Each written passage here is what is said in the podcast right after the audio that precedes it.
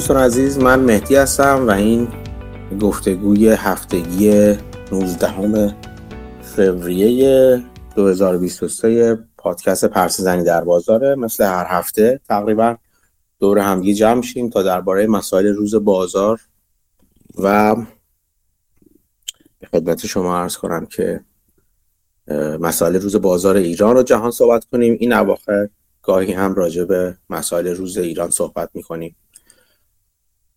خب من می‌بینم که خب این گفتگو ضبط میشه قبلش بگم.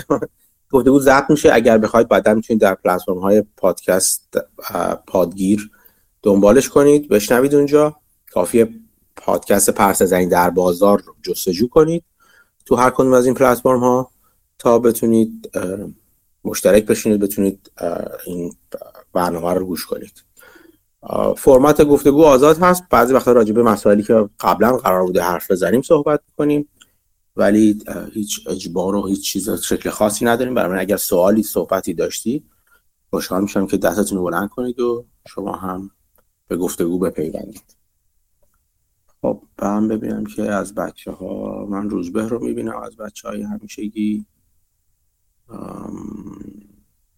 مسعود رو نمی‌بینم. خب شروع کنیم. حالا بچه ها شاید اومدن. کم کم درباره مسائل ایران من خیلی چیزی ندارم جز چیزی گفته کنفرانس امنیتی مونیخ که داره برگزار میشه و می‌دونیم که نماینده ایران دعوت نشده هفته پیش در مورد بهش اشاره کردیم.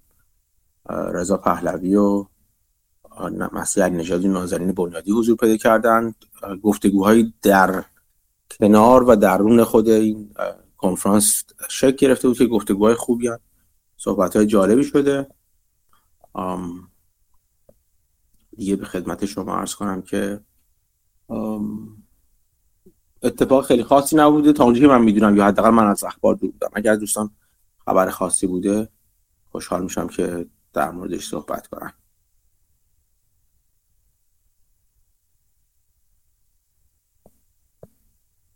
خب مثل اینکه خیلی هم شد دوستان ما هم خبر خیلی خبری نداشتن. خانم فرح کنم. سلام. حال شما چطوره؟ می آنمیوت کنید خودتون رو صحبت کنید.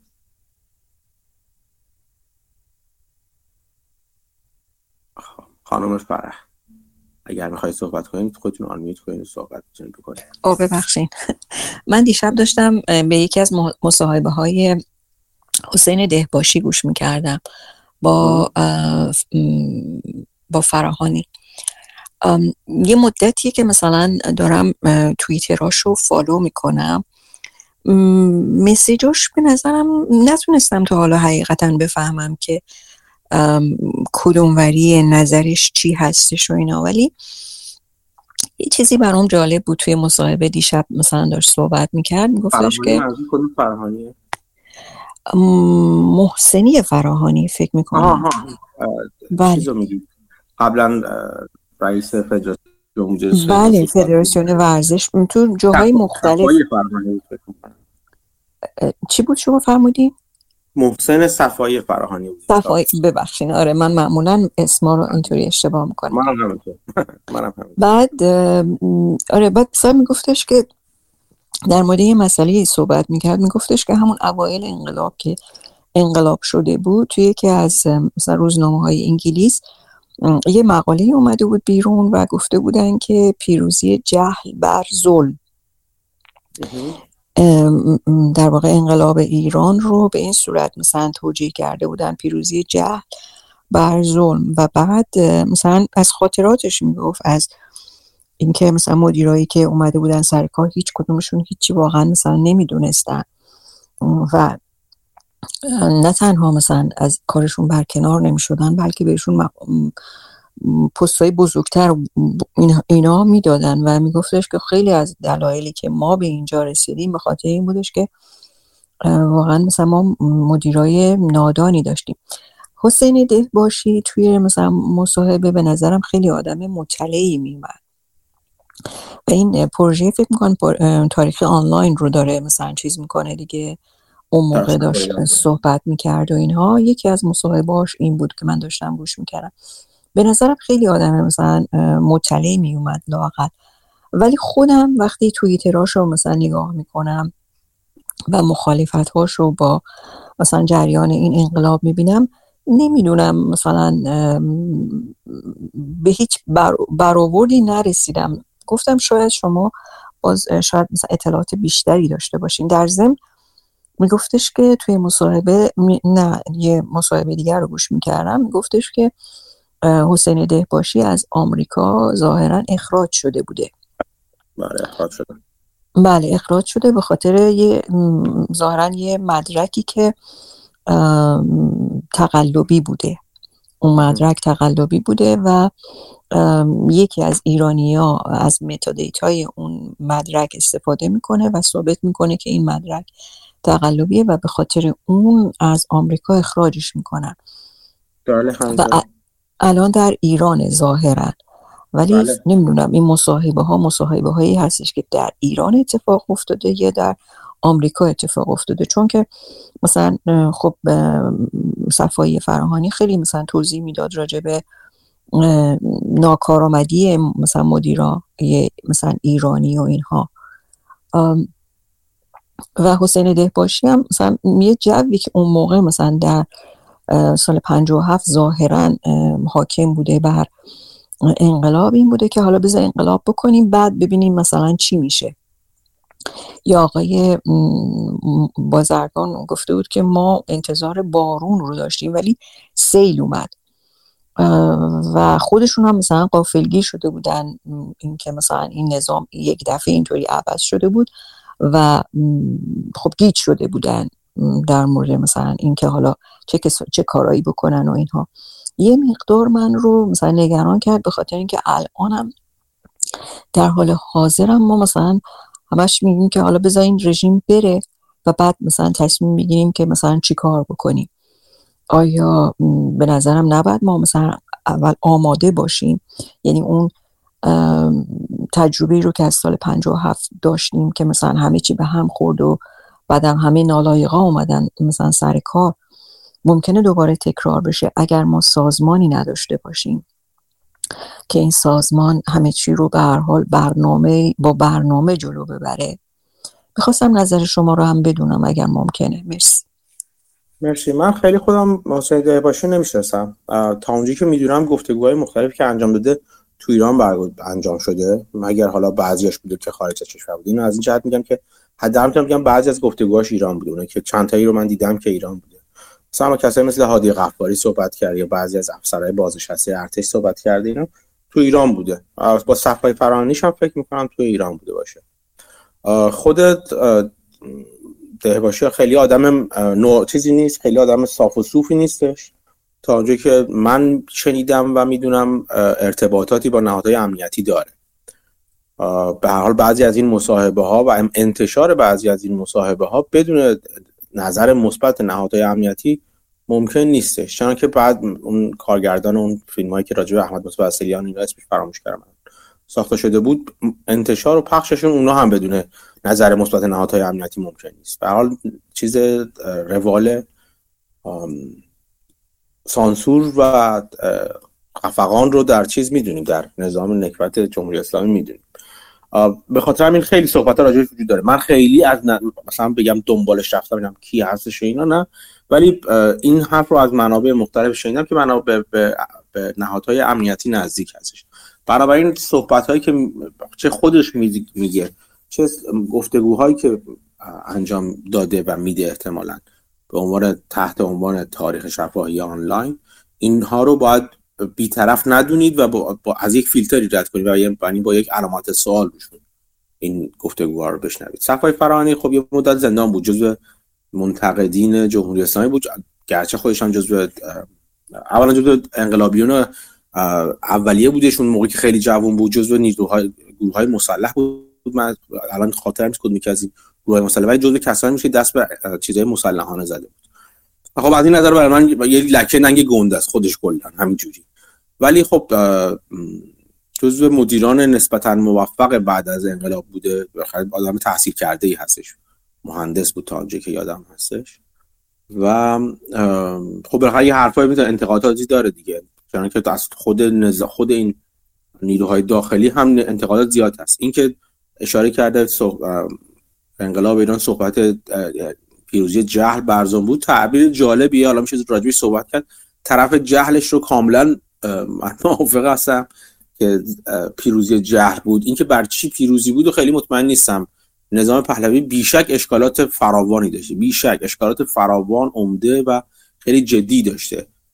به هر حال این این بوده که من نمیگم مردم تصمیم درستی گرفتن یا فقط هم مردم بودن که تصمیم گرفتن. هیچ عامل دیگه نبوده. ولی به هر حال عمل کردی که داشته تضمین کننده بقای خودش نبوده دیگه. یعنی به هر حال اگر چه قسمت های خوبش چه قسمت های بدش و ضعفهاش باعث شدن که اگر چیزهایی داشته اگر نقاط قوتی داشته که داشته بیشک اون نقاط قوت پایدار نمونن و چون بقای این سیستم به هم خورده. به هر حال این جزء نقطه شما هر سیستمی رو بگیرید مثل اینکه یک تیم فوتبال رو در نظر بگیرید خیلی خوب بازی می‌کنه جایی اشکالاتی هم داره و اون اشکالات باعث میشه گل بخوره. و شکست بخوره. در انتها شکست خوردن اون تیم فوتبال نمیشه گفتش این تیم فوتبال هیچ چیز خوبی نداشته و بد بوده نه مطمئنا. به هر حال می‌تونید عوامل خوب بازیکنهای خوب مثلا خط حمله خوبش و اینا رو پیدا کرد پیدا کنیم. ولی اینکه شکست خورده در نهایت شکست خورده یک یک نظام و یک سیستم شکست خورده. و برای این بیشک نقطه ضعف بسیار مهم و جدی داشته که مهمترین در واقع خصوصیت یک سیستم و وظیفه یک سیستم که حفظ بقاش هستش رو نتونسته اجرا کنه به خوبی. و حالا اگر بتونیم بگیم این مثلا چه می‌دونم مدیریت درست اقتصادی از نظر بحر از نظر تورم بوده فشار اقتصادی باز شدن ناگهان اقتصادی بوده که در نتیجهش تحولات اجتماعی به وجود ماده که شاید جامعه آماده براش نبوده یا واکنش هاش خیلی واکنش های تند و سریعی بوده. اینجوری بخوایم کنیم. چه از نظر مثلا چه آزادی های اجتماعی بگیریم چه ساختار دولت بگیریم. بیشک اشکالاتی وجود داشته که به, فروپاشیش منجر شده. هرچند خوبی های بسیار بسیار زیادی هم داره. در من من بیشتر از همه تاکیدم همیشه بر اون قسمت پیروزی جهل هستش. فکر می‌کنم هفته قبل صحبت کردم. راجع به اینکه دعوت کردم ازتون مستند پنج قسمتی فکر می‌کنم. هویدا رو که من تو پخش کردی و توی یوتیوب هستش ببینید این مستند رو و مخصوصا دادگاه هویدا رو ببینید. اونجا می‌تونید ببینید که چه واقعا جهل و تاریکی بوده. هر چی به هر چی که پیروز شده تاریکی مطلق و جهل مطلق بوده که پیروز شده. بر هر چی که بوده اون برش پیروز شده. اونور بگیم ظلم بوده اونور بگیم مثلا چند مماشات بوده اونور بگیریم مثلا عدم مدیریت درست منابع اقتصادی بوده که بعضیش دست خودشون بوده بعضیش اصولا تورم جهانی بوده که اون موقع به وجود اومده بوده. یعنی یک بخشش اینجوری بوده که مدیریت شاید نادرست دلارهای نفتی بوده.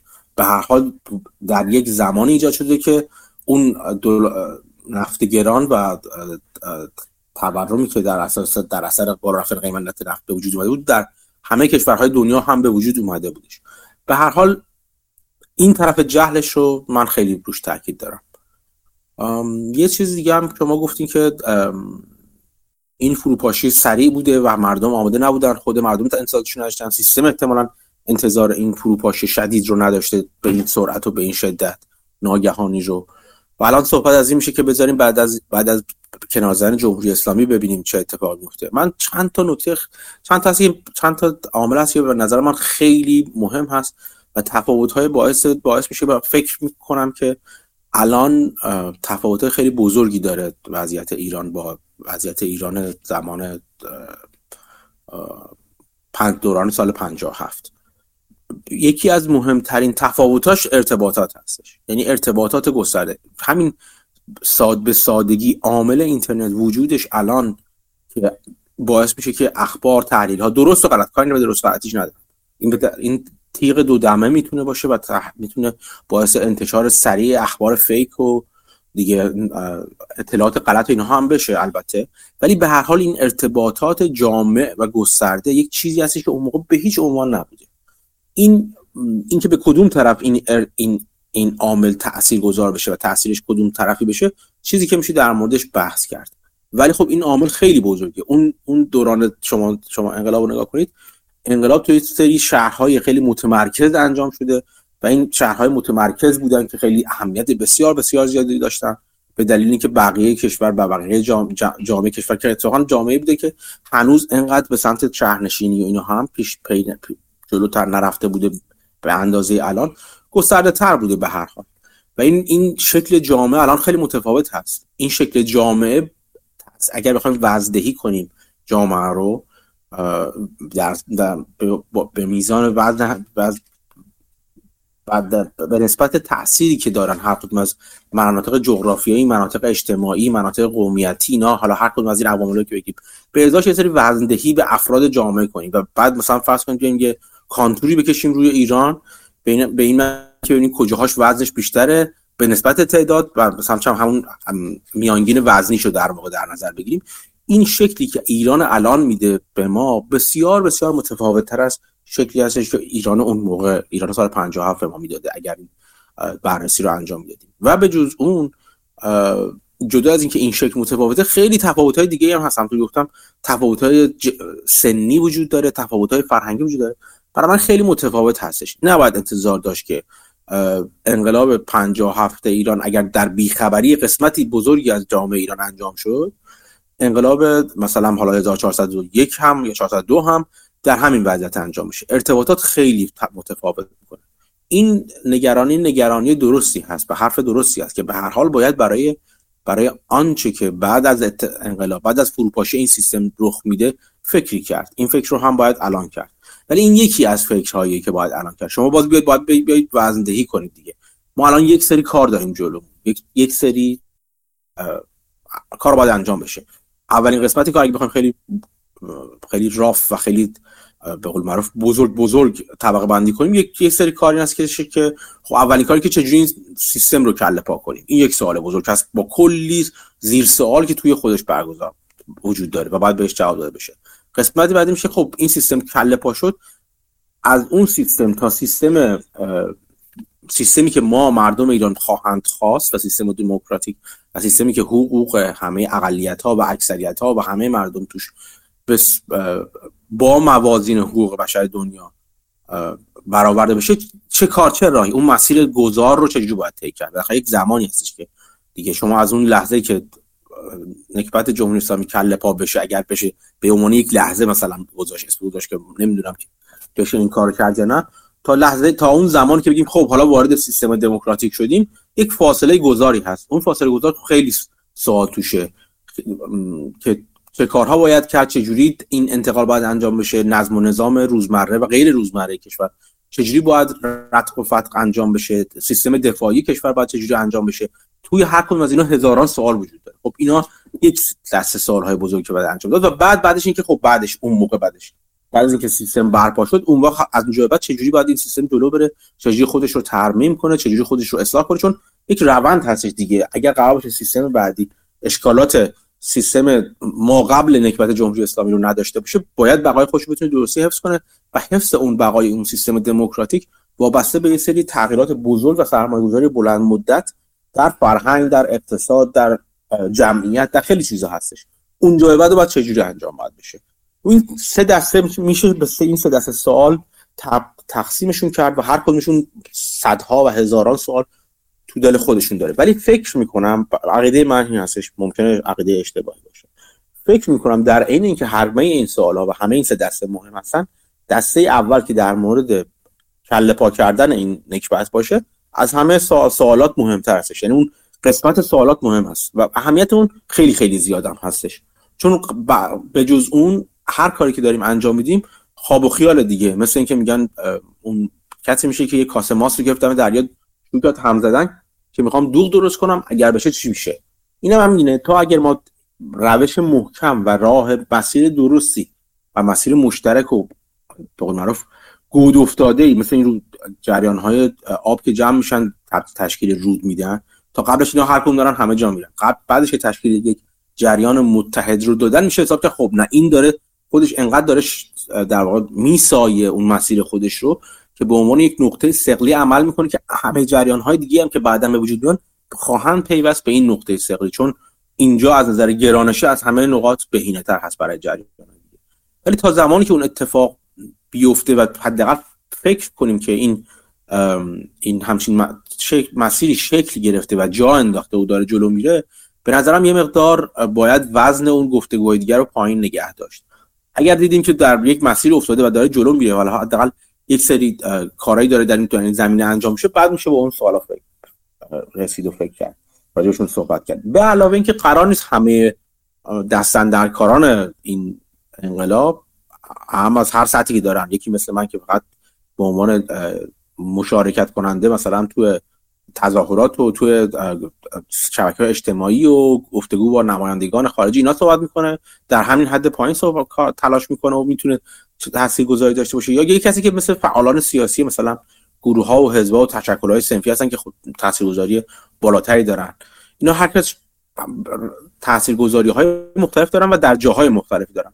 قرار نیست همه ما همه کار رو انجام بدیم. بیشک کسانی هستن که علاقمندتر هستن و بیشتر اهمیت رو در این می‌بینن که مثلا به سوالهای های تحت سوال اول پاسخ بدن. کسانی هستن که فکر می‌کنن اهمیت و تاثیرگذاریشون در پاسخ دهی به دست سوالات دوم بیشتره و همینطور تا آخر دسته سوم و غیره.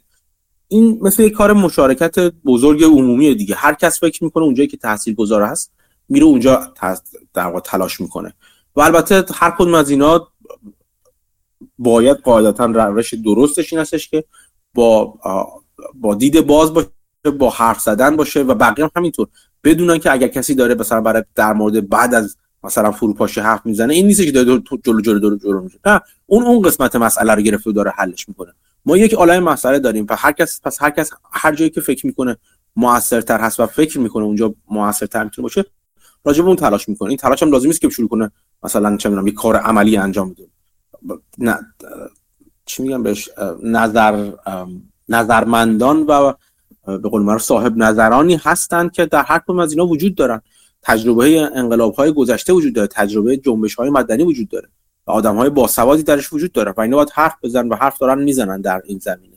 این حرف ها بیشتر هم خواهد شد و امیدوار هم هستم که بیشتر هم بشنویم. ولی خب میگم به نظر من همه این سوال اهمیت دارن. اهمیت دست سوالات اول به نظر شخصی من الان بیشتر هست. این به معنی مهم نبودن سوالات دیگه نیست بلکه به معنی مهمتر بودن این سوال هاست. اونها هم اهمیت داره و در طول زمان هر چقدر جلو میریم این وزدهیشون فرق کنه یعنی وقتی دیگه به آخر یا به فروپاشی نزدیک شدیم عملا دست سوالات گز دوران گذار مهمتر میشه دیگه. خب حالا داریم اونجا بخوام چیکار کنیم؟ و همینجوری جلوتر میریم قسمت به آخر مثلا وزنش بیشتر میشه و اهمیتش بیشتر میشه. یک حرکت دینامیکه دیگه. یعنی یک چیزی که به صورت پویا شکل داره می‌گیره و مال یه لحظه نیست در واقع. متشکرم. مرسی ممنون. خب صحبتی سوال دیگه ای؟ دوستان می‌تونن دستشون بلند کنن اگر خواستن صحبت کنن. اگر نه بریم سراغ بازار یکم راجع به بازار صحبت کنیم. خب چه خبر از بازار؟ بریم سراغ بازار. صفحه یکی از بچه ها بخواد صحبت کنیم آقای پیج موت سلام. سلام. سلام روزتون بخیر. من من متشکرم ممنونم. من یه سوال از خدمتتون داشتم و اینکه یه چیز جالبی هم گوش کرده بودم. حالا می‌خواست راجع صحبت کنم چون این مبحث game theory رو در واقع من تو دانشگاه یاد گرفتم ولی با این پادکست شما برام بهتر جا افتاد. یه چیزی گوش کردم از پادکست NPR Planet Money از تاریخ 9 فوریه. بعد اسم title ش این بود که توطئه بستنی حالا ice cream conspiracy. بعد این میومد راجع به این صحبت می‌کرد که شما وقتی میرید در یخچال باز می‌کنید توی این یه سوپرمارکت یا یا توی آمریکای شمالی یا توی اروپا کلا بستنی مدل های مختلف اونجا هست. هر که بخواد آدم برمیداره ولی یه بخش از این یخچال مال بستنی های لوکسه که بازار دست دو تا مارکه. یکیش بننجریه اون یکی هاگندازه در واقع. بعد یه چیزی که اینجا خیلی جالب بود که یه استاد اکونومیست از دانشگاه وینسکانستین رفته بود دیده بود که این دوتا دوتا محصول شبیه همو ندارن در واقع. یعنی بننجری بستنیاش همه کرانچیه. حالا نمی‌دونم فارسیش چی میشه. میشه اینجوری بگیم که توش یه چیزی داره و اینکه به قولی اون هاگنداز اسموت کریمیه. یعنی در واقع توش چیز میز نداره. بعد خیلی هم جالب بود. یعنی نگاه می‌کرد که میگفتش که این از اون نداره اینم از این یکی نداره. انگاری که با هم تبانی کردن. بعد رفت رفته بود در آورده بود آمار و اینا رو که ببینه که چجوریه. اینا با هم دیگه تبانی کردن یا هم یا بعد فهمیده بود که از اطلاعات و آمار و فروش سوپرمارکت ها مثلا که یه جوری دو تا territory اینا برای هم تعریف کردن. یعنی اینکه اینا Ben & Jerry نمیاد smooth ی بزنه Häagen-Dazs م نمیاد crunchy بزنه در واقع اینا وارد بازار همدیگه نمیشن. در حالی که مثلا قبلا یه بار این اتفاق افتاده بوده که مثلا Häagen-Dazs اومده بوده crunchy زده بوده مثلا دو هفته بعدش Ben & Jerry هم اومده بوده smooth زده بوده. که در واقع اون مدیر عامل اون بن از بننجری گفته بوده که اگر اسموتی کرانچی بشه کرانچی هم اسموتی میشه. یعنی جوری تهدید کرده بوده دوباره همه چی به حالت اولیه برگشته بوده. بعد اومده بود اسم اینو گذاشته بود که تسید کلوژن من نگاه کردم تسید مثلا خاموش میشه تبانی خاموشی همچین چیزی. که بدون اینکه با هم چیزی ببندن ولی انگاری که با هم تبانی کردن وارد تریتوری همدیگه نمیشن. بعد این قسمتش به گیم توری خیلی مربوط می‌شد به خاطر اینکه توی گیم توری این چیزی که من حداقل یاد گرفتم اینه که مثلا اینجا شاید درستش این بود منو کرک کنید اگه اشتباه میگم که اینا بعد هر دوتایی تولید می‌کردن. یعنی من اگه بننجری بودم خب منم حتما می‌رفتم اسموتی می‌زدم اگرم هاگنداز بودم حتما میومدم کرانچی می‌زدم.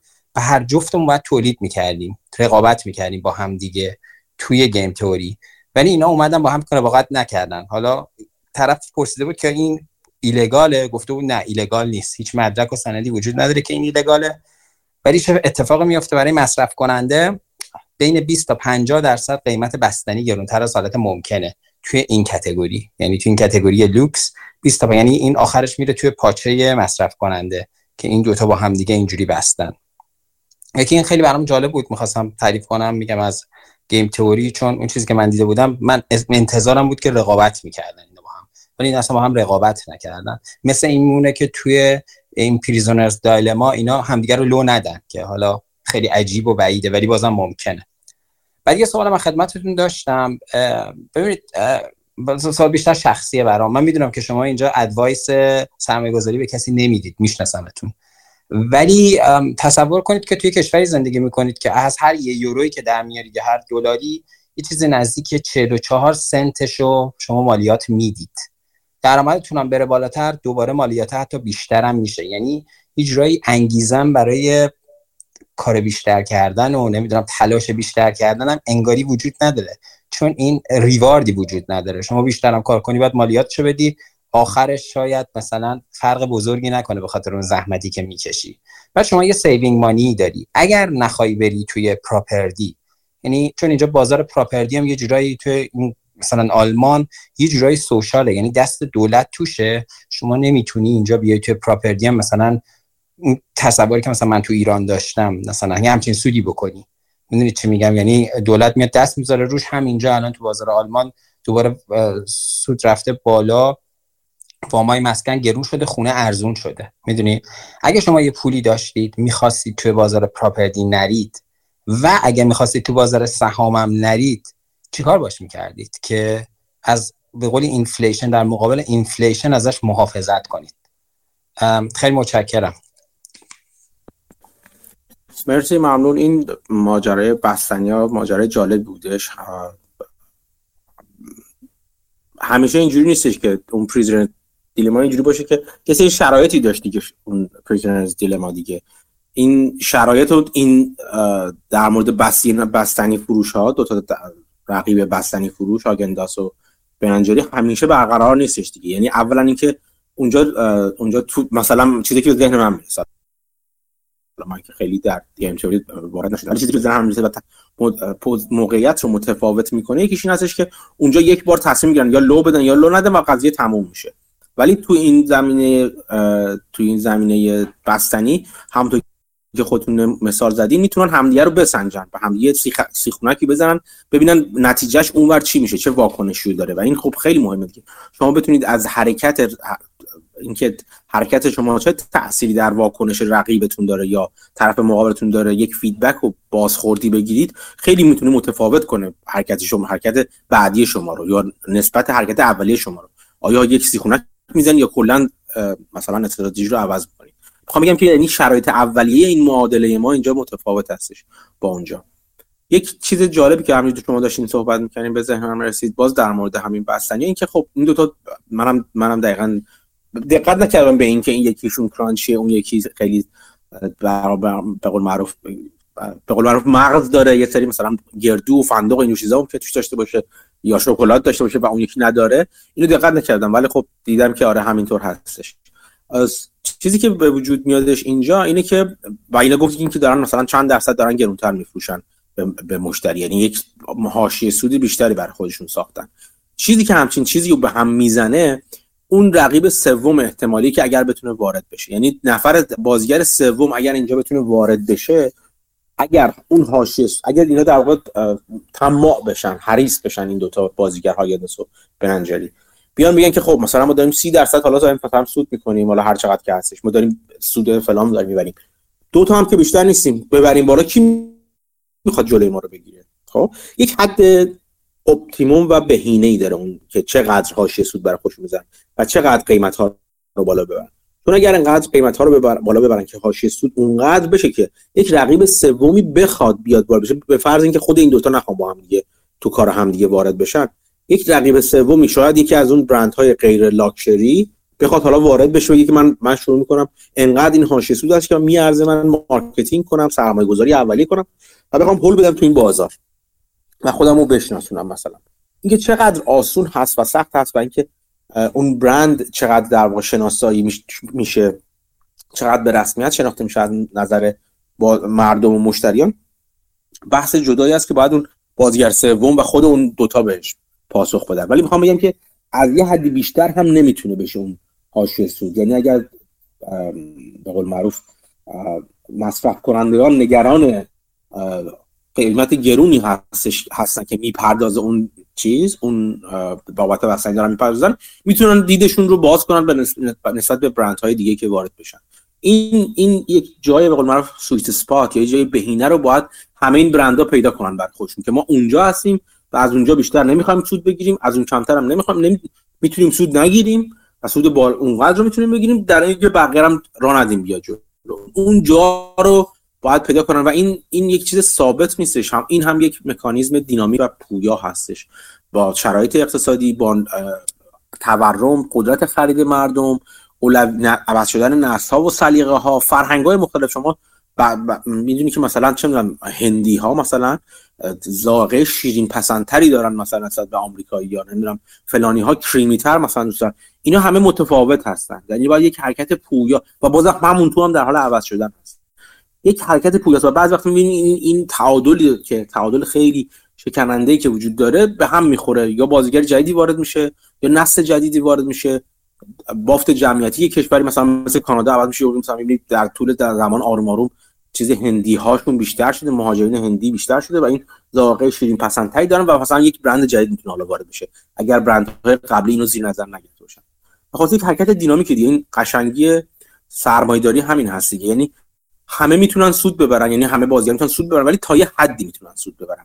از یه حدی بیشتر بخوان سود ببرن و بخوان طمع کنن خود این سیستم راه رو باز می‌کنه برای رقبایی که بیان وارد بشن و سود رو دوباره بکشنش پایین. این این قشنگی در واقع چیز سرمایه گذاری هستش. و خب رقابت همیشه چیز قشنگی است. یعنی یعنی مطالعه سیستم های رقابتی خیلی مطالعه جالبی هستش. و مرسی که این, این مثال رو گفتید. خب جالب هستش دیگه. اینکه یادم این رقابت رو در یک مثال واقعی تو دنیا ببینه خیلی همیشه جالب هست. در مورد سوال سوالی که مطرح کردین و صحبتی کردین خب من خیلی با خودتونم اشاره کردین. من اهل توصیه کردن مالی نیستم چون شرایط شما نمی‌دونم. دلیل مهمترش این هستش. یعنی اگر به فرض محال که سوادش رو داشتم چون داشته باشم چون با همه شرایط طرف مقابلم روشن نیستم وضعیت زندگیش وضعیت مالیش اولویت های مالیش تو زندگی رو نمی‌دونم و خیلی سوالهای از این قبیل که در راجب شناخت اون فرد هست. نه لزوما که من بدونم یا ندونم. یعنی یک یک مشاور به قول معروف مجاز سرمایه گذاری هم بشین با شما صحبت کنه و از این سوالی که شما گفتید نمی‌تونه شما پاسخ مطمئنی بده. باید بیشتر با شما صحبت کنه بیشتر شما رو اولویتاش و نیازهاتون رو بشناسه و خیلی وقتا نیازهایی که شما فکر می‌کنید نمی‌دونید. اصلا خودتون جدی نمی‌گیرید ولی اون مشاور می‌تونه به شما بگه نه این نیاز مهم هست. آیا این عامل رو در نظر گرفتی مثلا؟ چجوری می‌خوای زندگی کنی؟ اصلا هدفت بعد سرمایه گذاری چی هستش؟ آیا می‌خوای مثلا چه می‌دونم ثروتت زیاد بشه یا نه؟ هدفت این هستش که دوران بازنشستگی رو برای خودت چیز کنی بیمه کنی که اون موقع بتونی بدونی که کار کنی مثلا زندگی تو بگذرونی کی هست اون زمان؟ اینا همه به سلیقه شخص شما بسیده داره. و همه این سوال ها هستش. اینکه وضعیت خانوادگیتون چجوری متأهلی؟ بچه داری؟ نداری؟ همسرتون کار می‌کنه نمی‌کنه. همینطور همه این چیزا و همین سوال مجموعه اطلاعات باعث میشه که خب این سیستم رو داریم. ما سعی می‌کنه اون مشاور یک مسیر بهینه رو پیدا کنه برایش که شما حرکت کنید به اون هدفتون برسید. اگر بتونید برسید یا به شما میگه که اگر بخواید به اون هدف برسید باید چه تغییراتی رو در سبک زندگی و سیوینگتون مالیتون و غیره انجام بدید تا به اونجا که می‌خوایم برسیم برسیم. اگر ممکن باشه. اگر مثلا در در رنج و در بازه اون اهداف قابل حصول و قابل رسیدن باشه برای شخص شما. یه وقتی هست که مثلا منم الان میشنم میگم که خب ما الان مثلا 6 تا بچه دارم مثلا اینقدر تا خیر زیر بدهی هم می‌خوام 10 سال دیگه هم بازنشسته بشم کار نکنم. در جزایر هوایی مثلا بازنشسته بشم. خب یعنی ممکنه مثلا نتونم من به اونجا برسم. ولی اگر وضعیت فعلی شما و هدف که هدف گذاری شما طوری باشه که بشه به اون طریق به اونجا رسید فقط باید یه تغییراتی انجام داد یک مسیر خاصی رو انتخاب کرد برای زندگی اون کار اون مشاور بازرگانی هست که اینجوری بشه ولی برگردم به یک قسمت دیگه از سوال شما که بله محیط های محیط هایی هستن در بازار دنیا که محیط های مثلا دعوت کننده ای هستن به سرمایه گذاری به پیشرفت و غیره و محیطی هستن که کمتر هستن. مثلا در محیطی که مالیات های کمتری داره مثلا چه می‌دونم به قول معروف یه چیزی هستش که فکر کنم سازمان ملل میده هستش که صندوق بین المللی میده. سهولت رتبه بندی می‌کنه کشورها رو بر اساس سهولت راه اندازی یک کسب و کار.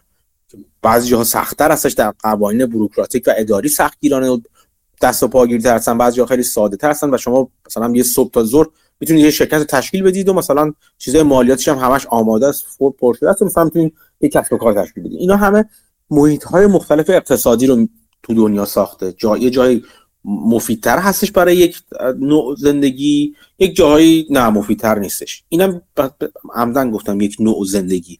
به اینکه مثلا تو یک فضایی ممکنه کارآفرینی تشویق بشه و کارآفرینی خیلی ساده باشه و اینا یک محیط دیگه ممکنه اون سیستم حمایت اجتماعی و درمانی و خدمات اجتماعی اهمیت بیشتر داشته باشه و اون مطمئن تر باشه. مثلا شما تو آمریکا ممکنه اونقدر براتون از نظر درمانی همه چی مطمئن و اینا نباشه که مثلا در کشوری مثل کانادا یا آلمان یا کشورهای اروپایی و که سیستم سوسیال دموکرات تری دارن تا به یک سیستم لیبرال دموکرات تری مثل آمریکا مثلا داشته باشن. خب اینا متفاوت هستن با هم دیگه. این این واقعیتی که همه ما می‌دونیم. و این دلیله که اون جامعه اون سیستم حکومتی که اونجا برقرار هست و اینا هم همه حکومت دموکراتیک هستن دیگه. چیز نیستن که دیکتاتوری که نیستن که. اون جامعه این رو برای خودش در واقع تشخیص داده. شما ممکنه به عنوان یکی از افراد اون جامعه همراستا باشین با این خواستید بقیه جامعه یا اکثریت جامعه یا همراستا نباشید. این دیگه خوشوقتی یا بدشانسی شما می‌تونه باشه. ولی خب این که شما تو اون جامعه هستین هم بالاخره دلایلی باعث شده دیگه. شما چرا تو آمریکا نیستید؟ حتما یک سری دلایلی وجود داره؟ دلایل خانوادگی وجود داره براش احتمالاً. دلایل شخصی وجود داره دلایل مثلا سیاسی وجود داره دلایل اجتماعی وجود داره. اینکه چقدر آزادی دارید بدون آمریکا چقدر راحت است براتون بقیه یک سری دلایلی وجود داره که در شما در حال حاضر در این محیطی هستین که الان هستید. یک جایش هم راسته هستین یک جایش هم مثلا تناقض داره یا تنافر داره منافع شما و منافعی که کلیت اون محیط اجتماعی داره دیکته می‌کنه. اگر می‌تونید بهینش کنید جای بهتر برید که خب قاعدتا باید این کارو بکنید دیگه. یعنی با همه حساب کتابات جاتون عوض ولی فرض کنید که الان در موقع بهینه فعلی هستید. الان در یک موقعیتی هستید که الان اینجوری هست که هست دیگه. بالاخره این این شرایطی هستش که هست. یک راه اینه که برید توی خود, خود سیستم رو بهتر بشناسید. یعنی روش های ممکنه وجود داشته باشه که تمام این فرضیاتی که شما رو گفت گفتید الان رو براش راه نه راه فرار غیر قانونی بلکه راه فرار قانونی وجود داشته باشه. مثلا شما ممکنه به این فکر باشید که خب من این سرمایه‌مو می‌ذارم توی کسب و کاری تشکیل میدم. اگر مثلا من یک شرکت تشکیل بدم یک corporate تشکیل بدم حالا بسته به entity ها و نهادهای مختلف اقتصادی که می‌تونید تشکیل بدید شما در طبق قوانین کشور. من آلمان رو نمی‌شناسم. ولی تو کشورهای مثلا جایی که خودم زندگی می‌کنم کانادا و آمریکا می‌دونم که همچین راهی هست. شما مثلا فعالیت های اقتصادیتون رو می‌برید در داخل و زیر پوشش یک نهاد اقتصادی مثلا مثل مثلا S corp یا مثلا C corp بس بس نهاد از نظر قانونی وضعیت متفاوتی دارن از نظر مالیاتی و حالا شخصیت اقتصادی که این نهادها دارن. یک راهش این است که محیط اقتصادی خودتون رو بهتر بشناسید و هدف گذاری های اقتصادی خودتون رو بر مبنای این حرکات بر مبنای این امکانات چیز کنید برنامه‌ریزی کنید. و تا اونجایی که ممکنه اون عوامل منفی که مثلا من دارم حس می‌زنم از روی حرفای شما از روی چند جمله گفتیم مثلا مالیات براتون یک چیز مثلا در سرساز به نظر شما حساب میشه. و هدف شما این هست که تا اونجایی که ممکنه تاثیر مالیات رو بر فعالیت های اقتصادی خودتون کم کنید. ببینید آیا نهادی وجود داره این کارو بکنید باهاش؟ یعنی فعالیت اقتصادی خودتون رو در یک چارچوب یک نهادی بگذارید که اون چارچوب به شما این کمک رو بکنه. من فکر می‌کنم که همچین چارچوب هایی وجود داره. اگر این چارچوب ها برای مثلا سرمایه شما کافی نیست و با سرمایه بزرگتری داشته باشید ببینید چجوری می‌تونید آروم آروم اون سمت برید. شاید بتونید شراکت کنید با چند نفر هم فکر خودتون که حالا با همدیگه اون نهاد رو تشکیل بدید حالا این کار انجام بدید. به هر حال باید بگردید تو اون محیط اقتصادی که دارید دیگه. چیزی که من فکر می‌کنم این که آدم تو یک کشور دموکراتیک این از این بابت نباید ناراحت باشه که چرا من اینجا اینجا دارم زندگی می‌کنم اینجوری هستش. یا آدم جاشو عوض می‌کنه. که می‌دونم که شما بهتر از من به این فکر کردید مطمئنا. یا آدم فکر خب یک عوامل مثبت دیگه دیگه وجود داره که من اینجا رو می‌خوام.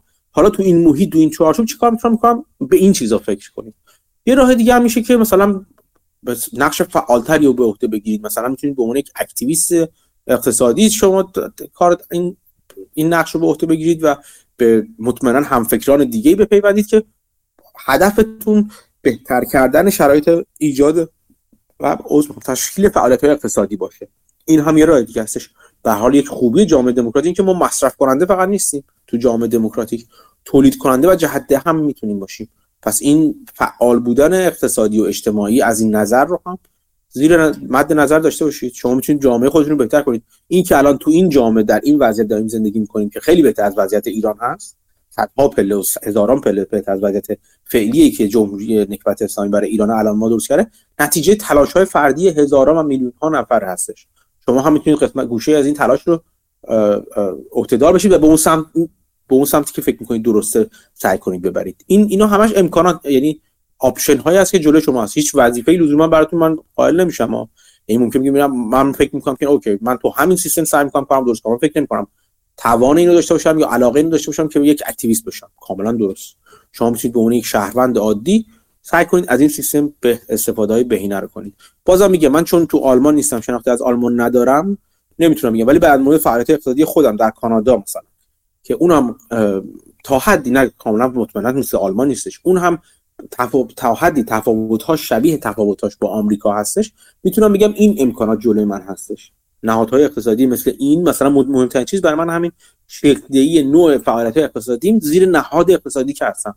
مثلا پرس زنگ در بازار یک شرکت ثبت شده است مثلا. من می‌برم زیر این و سعی می‌کنم از معافیت های مالیاتی کمک های دولتی نمی‌دونم همه چیزای خوب و خوبی که وجود داره معافیت ها و کمک هایی که وجود داره در این سیستم که وجود بیشک داره صفر نیستش. ممکنه کمتر باشه یا بیشتر باشه نسبت به کشوری مثل آمریکا یا مثل آلمان.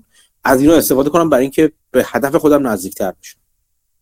امیدوارم این جواب دراز تا حدی کمک کنه. خیلی کمک کرد. متشکرم. مرسی ممنون. من دیدم بردی دستشو بلند کرد. بردی شما چیزی می‌خواستی بگی؟ نه مثلا اینکه ظاهرا. آم میوت بودی. بگو بردی من ببخشید اشتباهی بود شده. اگه دستم دستم زنگ دستم خود بزن.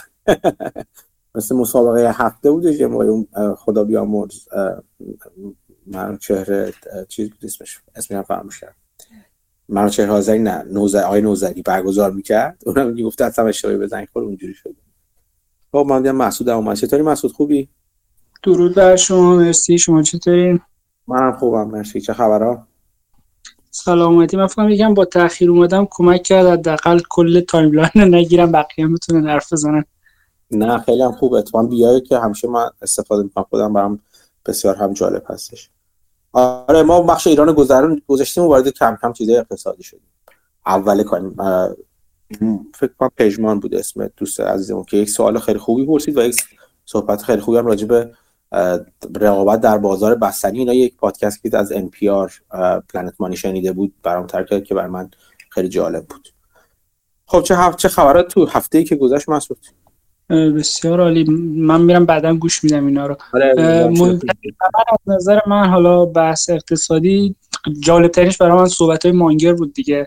دو ساعت و آره. نیم بود بکنم آره خیلی خیلی جالب. من میشه اتفاقا دیشب دیروز اصل بود نشستم نگاه می‌کردم که حسابی هم خندیدم بجا. چقدر یعنی 99 سال و اینقدر مغز فرش و تازه بسیار بسیار بسیار جالب تعجب بود. کجاش برای تو جالب نش مسعود نکات جالب زیاد داشت. واقعا من می‌خواستم بشنم این بار دومی گوش بدم این سری چیزا رو یادداشت کنم. امروز متاسفانه نرسیدم. ولی مثلا همه الان تو ذهنم بخواد بخوام بگم یکی از چیزای جالبش بحث لورج بود و حالا به علی بابا و اینا می‌رسید که حرفای جالبی می‌زد. آره علی بابا که گفتش که اشتباه کردن خیلی جالب بودش. ولی لورج رو بگو اون بخش لورج رو بگو. به نظرم برای بچه‌ها باید جالب باشه. من اون بخش جالب. از چارلی مانگر پرسیدن که شما علی بابا رو با credit خریده بودی با leverage با پول قرضی خریده بودی و margin call شدی و بعد بستی position و اینا رو. تیکه دومش جواب نداد تا جایی که من می‌دونم ولی تیکه اولش رو گفت آره با پول قرضی بوده. بعد گفتم شما که کلا لورج استفاده نمی‌کنی و اینا چجوری شد؟ چند تا جواب داد. یکی اینکه گفت جوونا قانون رو می‌شناسن و با تجربه ها اکسپشناش و استثناءات این قانون رو می‌شناسن. یعنی آره می‌گفت که لورج برای همه خوب نیست توصیه خیلی خوبی ولی ما که این کاریم بلدیم. بعد می‌گفت فهم partnership بافت هم موقع لورج داشته. بعد می‌گفت خودش هم چند بار استفاده کرده. و بعد می‌گفت خب این سوال رو بعضی از خودشون نمی‌پرسن. من از خودم می‌پرسم. می‌گفت وقتی که یه position یه فرصت سرمایه گذاری می‌بینیم که به قول خودش cinch ه. خیلی عالیه و هیچ مو لا درزش نمیره بسیار موقعیت عالیه و ریسک خیلی پایینی هم داره نداره. چقدر از پولش آدم باید بذاره رو اون position؟ آیا جواب 100 درصده؟ آیا جواب 150 درصده؟ آیا جواب 200 درصده؟ و خب وقت بالا 100 درصد میره یعنی لورج دیگه. و می‌گفت که آدم باید اینجوری فکر کنه و می‌گفت به نظر من بعضی موقعی که خیلی واضحه اصلا شاید اشتباه باشه که نکنی این کار رو و نه مثلا 150 درصد پول تو رو این بذاری. البته جوابش یکم self-defeating ه چون که راجب علی بابام وقتی میگه لورج داشتم یعنی اینجوری فکر کرده و الان به نتیجه رسیده که اشتباه کرده. پس یعنی یکم داره حرف خودش رو نقض می‌کنه به نظر من. ولی خب overall concept جالبی رو مطرح می‌کنه. میگه اگه شما خیلی مطمئنی چقدر از سرمایه تو باید رو اون پول بذاری؟ و خب اینا رو یکم دور برش حرف می‌زد دیگه.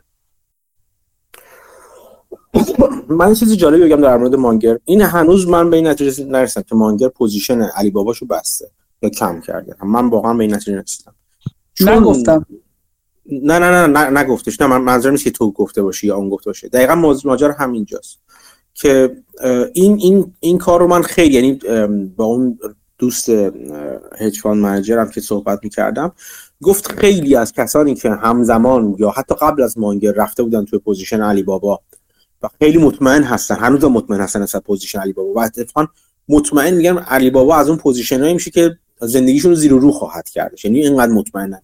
نسبت به position علی بابا و بخش بزرگی از پورتفولیوشون تو آروم آروم اضافه کرد یعنی این که میگم مثلا علی بابا رو خرید خرید down down چیز کرد چی میگم بهش؟ آروم آروم همینجور که می‌رفت average down کرد رفت پایین. بعد حتی مثلا شروع کرد covered call فروختن رو اون پایینا و covered call اش هم مثلا فروخت مثلا چیز کرد اسمش چیه آها put فروختش و پایینتر هم خرید. بعد option با option بازی کرد call خرید اون پایینا. بالاتر call ا رو دوباره تبدیل به سهام کرد. یعنی آروم آروم با خریدن سهام و با کمک option ها position ش رو سنگین تر هم کردن بعضی از اینا.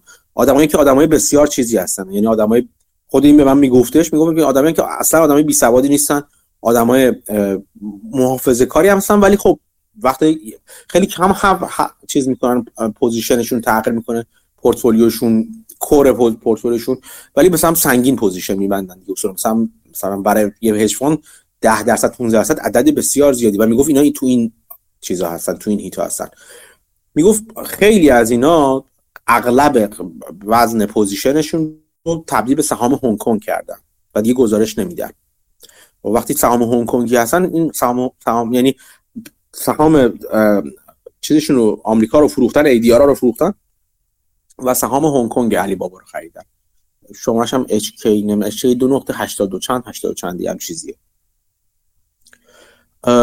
و از این جهت که می‌خواستن می‌دونستن که ممکنه دیلیست بشه از از چیز. از آمریکا دیلیست بشه علی بابا. ولی مطمئن بودم از خود شرکت بسیار بسیار مطمئنم. خود این می‌گفت مانگر هم احتمال بسیار زیاد این کار کرد. چون می‌گفت هیچ تغییری توی تز نشده. تنها تغییری که ایجاد شد از زمانی که می‌گفت ما وارد شدیم تا تا الان اینکه بیشتر طول کشیده یه مقدار. ولی به این بیشتر طول کشیدن با پایین رفتن سهام همراه بوده. و این پایین رفتن سهام آر رو برای ما بالا نگه داشته. و می‌گفت به خاطر همین خیلی سنگین کردن. اوریج دان کردن وقتی جلو رفتش. ولی تزشون هیچ کم تغییری پیدا نکرده و می‌گفت اتفاقا اتفاقای بهتری هم افتاده. این که مثلا Ant Financial رو بخواد divest کنه ازش. خود مثلا چه می‌دونم جک ما فلان کنه اینا همه می‌گفت این درسته. اونم حرف حرف مانگر رو می‌زد می‌گفت جک ما کار احمقانه ای کرد که اومد شاخ تو شاخ شد بر دولت چین حد خودشون رو ندونست. ولی در نهایت خود خود چیز خود علی بابا اونقدر وزنه بزرگی که دولت چین هم نمی‌خواد که از بین بره و نابود بشه. ممکنه چیزش عوض بشه مالکیتش. ممکنه اصلا فردا جک ما رو خفش کنن همشو بیاد چیز کنه به بقیه افراد. ولی خود انتیتی علی بابا رو می‌گفت این افراد بسیار بسیار بهش چیز دارن امیدوار هستن و اعتماد دارن. در مورد مانگر به نظر من هم منم موافقم که احتمالا ممکن همچین اتفاقی افتاده باشه. مانگر سهام چیزش رو کم کنه ممکنه لورجش هم کم کرده باشه. حتی یعنی اگر اگر وزنش کم کرده باشه ممکنه بابت لورج کم کردن لورج بوده باشه. ولی احتمال بسیار زیاد بخشش رو برده توی هنگ البته ما حالا دویل ادوکیت باشم. یه چیزی می‌گفت که شاید عکس اینو ایندیکیت می‌کرد تا حدی. ازش پرسیدن سال یه ایده که آدم خیلی بهش باور داره رو باید بشکنه و مثلا این یعنی پیشرفت دیگه. بعد می‌گفتن خب چارلی مانگر شما سال 2022 چه ایده ای تو که خیلی بهش باور داشتی از بین بردی؟ گفت علی بابا. گفت من خیلی علاقه بودم. فکر می‌کردم که این online retailer ها internet company ان. ولی الان به این نظر رسیدم که هر چی هم بشه همچنان retailer یعنی همون economy یه retail shop دارن و این چیزی بود که می‌گفت ذهنیت هم عوض کردم. و اون خوشباوری رو گذاشتم کنار. معنیش این نیست که همچنان سرمایه‌گذاری بدیه ولی حداقل معنیش اینه که اون قدری که فکر می‌کرده سال قبل خوب نیست. حداقل این میشه گفت. آره خب همینجوری کنیم همین که مجبورش کرد Ant Financial تو دل خودش بکشی بیرون یه یه بخش رو به رشدش رو ازش به زور جدا دارن می‌کنن دیگه. این این یک واقعیت هستش. ولی باز اگه بری تو خود financial علی بابا نگاه کنی همش در حال رشده. چه margin ها چه مثلا فروششون همه چی داره میره بالا. یعنی به عنوان retailer عقب نیافتاده می‌دونی چی میگم؟ آره من اینو نمیگم. مانگر اینو می‌گفت ولی. نه نه من نه آره retailer رو داره و مثل اونا boom و bust cycle داره. آره مخصوصا که میگم که اگه اگر Ant Financial از توش بیرون کشیده نمی‌شد خب عملا مثل اینکه نمی‌شد به علی بابا گفت فقط یه retailer ه. یه بخش مالی بزرگ هم خودش داشت دیگه. یه بخش margin بالا turnover بالا و سر سرمایه گذاری پایین نسبت به حالا درام به سودش. با لورج خیلی بالای عملیاتی خیلی خوب توش تو خودش داشت. اون بخش دیگه نخواهد داشت توی خودش. ولی خب آره به اون جذابیت قبلش نیست. می‌تونم بگم قبلش خیلی فرصت عجیب و غریبی بودش. الان عجیب و غریب نیست و فرصت خوبیه به نظر من. آره یه چیز جالب دیگه ایش هم بیوایدی و صحبت های اطراف بیوایدی بود تو صحبت مانگر که اونم خیلی جالب مثلا راجب برکشایر گفت که من فقط یه ایده به برکشایر دادم تو این همه سال و اون بیوایدیه. و می‌گفت میخندید می‌گفت بیشتر از یه کارم نکردم.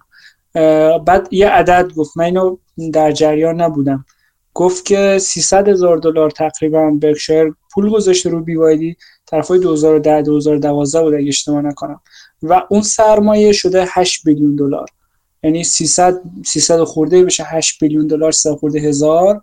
یعنی یه سه برابر بکنیم که بشه یه میلیون یه 8000 برابر هم بکنیم دیگه. یعنی 24000 برابر اگه اشتباه نکنم. یا یه عدد خیلی استرونومیکالی سود داده به برکشایر که خیلی جالب بود اینم. واقعا 300 هزار. تا من اینو دقت نکردم این قسمت صحبت شد. 300 هزار 300 میلیون. هزار دلار گذاشته و شده 8 بیلیون دلار. این تو عدداش من دوباره گوش دادم. شاید اشتباه گفته ولی اینو می‌گفت. خیلی خیلی خیلی خیلی جالب. بسیار جالب. نمی‌دونستم من اینو اینم یه چیز دیگه هم بگم. یه قسمت دیگه که می‌خوایم قدرت مانگر رو ببینید سیز کندیه. که اونم چند صد چقدر خریده بودیم؟ چند میلیون دلار خریده چند میلیارد دلار تا حالا به فقط free cash flow داده به برکشایر اصلا به جز اینکه حالا جدا از اینکه فکر بافت رو کلا عوض کرده با See's Candy ولی خود See's Candy به یک سرمایه گذاری که سیز سرمایه گذاری عجیب و غریب بوده برای چیز. در تاریخ سرمایه گذاری به نظر من. مانگر همینجوریه دیگه چند تا چند تا ایده خوب عالی داده به چیز به برکشایر واقعا آره خب حالا مانگر وقتی ایده BYD رو میگه و این عدد رو میگه خودش داره بقیه رو مسک می‌کنه چون عملا دیگه هیچ چیزی نمی‌تونه اینو بیت کنه دیگه. درسته یه هفته یه سری ایده هم هر کار کردی نتونست بده مثل کاسکو هر چی زور زده آره. بده که اونم اشتباه کاسکو رو. چی؟ اونم اشتباه بوده از سمت بافت از نظر مالی دیگه. یعنی آره آره میگم که اون بده. حالا حداقل مالیش به نفع برکشایر حالا شاید از یه نظر دیگه بافت مخالف بوده اون سر. جای خودش. آره این این کلکل این دوتا سر چیز خیلی بامزه. سر مجمع های سالیانه مثلا قبلا خیلی بیشتر کلکل می‌کردن. سر سر کاسکو خیلی جالبه که بعد ما میگم که خب حالا بعد شما دارن می‌کنم به صحبت چارلی در مورد کاسکو گوش کنید. من میرم بخوابم کاسکو راجع چارلی راجع به کاسکو حرف بزنه. اینکه مدام به کاسکو حرف می‌زنه نشون میده چقدر عمیق شده تو این ایده دیگه و ایده رو شناخته دیگه. خودش هم تو board کاسکو بوده شو اینا اینا همه نشون میده که چقدر اهمیت داشته براش. اتفاقا راجع حالا BYD رو صحبتش کامل بکنیم. راجع کاسکو هم راجع چند تا مدیر برتر یکیشو دوباره کاسکو رو گفت. سینگال یا همچین چیزی بود اسم چیزش. فکر کنم اونی که زیر دست سول پرایس بود راجعش قبلا حرف زدیم. ولی خب حالا قبلش بیوایدی رو کامل بکنم. راجع به بیوایدی هم میگه که سی اوش خیلی خفنه ورکوهولیکه و از این داستانا. بعد می‌گفت این می‌خواست بره توی صنعت خودرو و می‌گفت چارلی ماگر می‌گفت من و لیلو بهش گفتیم که نرو این صنعت خیلی بدیه سوده نخواهد بود و اصلا کار اشتباهیه نرو. گفت به ما گوش نداد رفت و الان یکی از استثناءات تاریخ رو رقم زده. دو بیلیون دلار می‌گفت سود کرده تو چین. مثل اینکه می‌گفت تسلا رو هم بیت کرده. یعنی یه چند تیکه به ماسک انداخت که کار ماسک خیلی خوبه ولی ماسک هم که باشی یا یه بی پیدا میشه و شما رو بیت می‌کنه. آره چیزش راجع به صحبتش راجع به ماسک هم خیلی جالب بودش. که peculiar man he's a peculiar man. خیلی جالب بود برام. بعد ازش پر... یه, یه چیز دیگه هم فراجع بیوایدی بگم تا یادم نرفته. یه خصلت مدیر بیوایدی رو می‌گفت که می‌گفت این خیلی جالبه. ما به این چیزا بیشتر نیاز داریم تو کپیتالیسم می‌گفت این از سهامای خودش گذاشته برای بونس کسایی که تو کمپانی می‌خوان بدن. یعنی مثلا کمپانی میشه که شیر ایشو کنه یا شیر از بازار بخره. اینا رو به عنوان بونس پکیج بده به چیزهاش امپلویاش یا مثلا منیجراش سهامی که خود این طرف از جیب خودش داده گفته این سهام رو استفاده کنین برای بونس دادن. و کار شبیه به اینو چارلی مانگر هم با دیلی جورنال کرده و از جیب خودش سهام داده به عنوان پکیج مثلا سی او بقیه بدون اینکه هیچ چیزی دریافت بکنه. و می‌گفت از این کار اخلاقی کمه و باید بیشتر بشه. مجید می‌خواست چیزی بگی؟ و چند دیگه بچه‌ها دست بلند کردم. اگه راجع آره، سلام. صحبت مانگر هستش دوستان اگه می‌خوان چیزی بگم بگن. چون من چند دقیقه راجع به مانگر همین صحبت مانگر حرف می‌زنم. سلام مجید. من یه سوال داشتم. چون چند بارم گفتی من می‌خواستم اینم که علت اینکه ما مثلا علی بابا رو اینجا بخریم یا تو بازار هنگ کنگ بخریم چه فرقی داره؟ اینو بیشتر توضیح میدی؟ حالا اگه اون ریسک اه، که دیلیست شدن نباشه چه فرقی می‌کنه؟ یا حالا حتی اگه باشه چه فرقی می‌کنه اینکه ما اینجا بخریم یا اون سهم تو هنگ کنگ بخریم؟ اگه یه توضیح بدی ممنون میشم. خب، فرقش همون دیلیست شدن دیگه. یعنی اگر مشکل دیلیست شدن نباشه فرقی با هم ندارن دو تا با هم دیگه. مشکل همون دیلیست شدن دیگه. اگه دیلیست بشه شما عملا دستت به جای بند نیستش دیگه. خب اگه دیلیست بشه شما اونور مگه نمی‌تونی همینو بری کلیم بکنی توی مثلا بالاخره سهام سهام دیگه. نمی‌تونی مثلا مثلا اگه آمریکا حالا دولت آمریکا بیاد بگه که این سهم اینجا دیلیست میشه بالاخره یه راهکاری هم هستشون یکی دو تا سهام دار که نیستن. اینو بیشتر توضیح میدیم چون من اینو من من, من دقیقا نمی‌دونم مکانیزم این که چه بلای سر delist سهام delist شده میاد اینجا. ولی قاعدش قاعدش اینه که مثلا میره توی OTC market تو over counter باید معامله بشه. دیگه توی اون چیز توی مثلا NYSE توی New York Stock Exchange اونجا دیگه معامله نمی‌تونه بشه. اینکه تو OTC چجوری معامله میشه چقدر liquidity وجود داره اینا اگر کم باشه که مطمئنا کمتر خواهد بودش باعث میشه یک spread ایجاد بشه یک فاصله بین قیمتی ایجاد بشه تو این ور تو بازار over counter که بازار شلم شوربا هستش با مثلا قیمتش توی اون ور. افرادی که این کار کردن یعنی منتقل کردن سهامشون اینجا فروختن اون ور خریدن یک چیز مهمش براشون این بود که نمی‌خواستن این درد سر رو داشته باشن. یعنی می‌خواستن خیلی اسموت بی بدون درصد تا زمانی که این اسپرد به وجود نیومده اگر قرار باشه به وجود بیاد برن خود سهامشون اونور منتقل کنن مطمئنا شما اموالتون رو از دست نمی‌دید ولی شبیه همون خود ماجرای اصلا علی بابا میشه دیگه. یعنی میشه ممکنه به تبدیل بشه به یک چیزی سهامی که توی صندوق دربستی هست که شما نمی‌تونید بکشید ازش بیرون بیرون. این وضعیت رو نمی‌خواستن توش گیر کنن. اینکه بعدش چه مکانیزم هایی وجود داره که شما اگه بتونید سهامتون رو نقد کنید بخرید و غیره و غیره اونو من نمی‌دونم چه جوری هستش. همین ندونستن شاید عدم عدم قطعیت یک دلیل باشه که چون همه همه آدم از عدم قطعیت فراری هستن یه کاری می‌کنن که ازش مطمئن باشن. برای من میگه که خب مثلا من انقدر ای, دی آر علی بابا دارم اینجا میرم معادلش رو اونور سهام چیز می‌خرم سهام هنگ کنگی می‌خرم. اونا مال منه. اصلا دلیل رفتن همین دیلیس شو هم یعنی ریسک همین. یعنی ریسک متفاوتی بین این دوتا وجود نداره. متوجه شدم. ممنون. خواهش می‌کنم. یه دیویدند هم داره. سامای ایدیار یه سودی هم باید به بانکی که این کار کرده بدین یه دیویدند منفی انگار داره خیلی کم هست اونقدر زیاد نیستش. در اینکه اون بانکی که میاد سهامو طبقه بند به هم میچسبونه و از توش ای دی آر می‌کشه بیرون یه سری اون یه خدماتی داره دیگه. یه مقدار اون اسپرد خیلی کوچیکی هستش که خیلی چیز بزرگی نیستشون البته. خانم فرح می‌خواست یه سوالی بپرسه فکر می‌کنم ببخشید من همین در مورد مانگر که گفتین که سهام علی بابا رو یه اشتباه می‌دونه این مقدار برام مثلا تعجب آوره. الان که مثلا علی بابا قیمتش هم بالا رفته چطور ممکنه مثلا اینو به عنوان یه اشتباه در نظر بگیره؟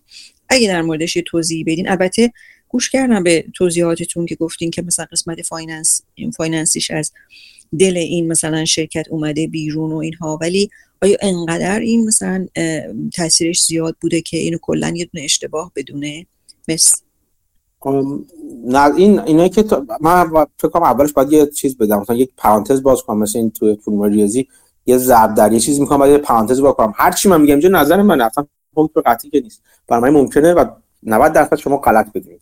ولی به نظر من یه, یه چیزی چند تا چیز باید در نظر گرفت. یکی اینکه اشتباه رو بر مبنای نتیجه اشتباه یک تصمیم رو بر مبنای نتیجه اون تصمیم نمیشه در موردش قضاوت کرد. درست بودن یا اشتباه بودن این تصمیم گیری. یعنی شما اگر من مثل همون مثالی که همیشه می‌زنم شما که اینکه چش بسته اتوبان رد بشید تصمیم اشتباهیه. بعد اگر بعضی که رد شدید دیدی زنده موندم پس من تصمیم درست بود. این غلطه. یا اگر مثلا اینکه برید تو کوچه پیاده روی قدم قدم بزنید تو خیابون اصلا قدم بزنید پیاده روی کنید تصمیم درستیه. برای سلامتی اینا خوبه. مثلا چیزای ایمنی در نظر بگیرید اگه ماشین شما رو بزنه و کشته بشید نمی‌تونید بگید این تصمیم غلط بود. پس بشینین شما خونه. با توجه به نتیجه یک تصمیم گیری نباید اون تصمیم گیری رو غلط یا درست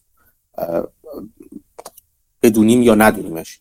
ماجرا اون process و اون مکانیزمیه که منجر به اون تصمیم گیری شده و قضاوت هایی که در مورد اطلاعات رسیده گرفتیم و اینکه آیا همه اطلاعات ممکن رسیده رو دریافت کردیم یا نکردیم. حرفی که مانگر می‌زنه به نظر من از این نظر من من خیلی به حرفهای اینا از این نظر نه اینکه اعتماد نداشته باشم ولی نمی‌تونم تصمیم 100 درصدی بگیرم. مانگر ممکنه به این نتیجه رسیده باشه که از قبل باید می‌تونسته بفهمه که مثلا علی بابا یک ریتیلر فقط و فقط بخش دیگر رو نداره.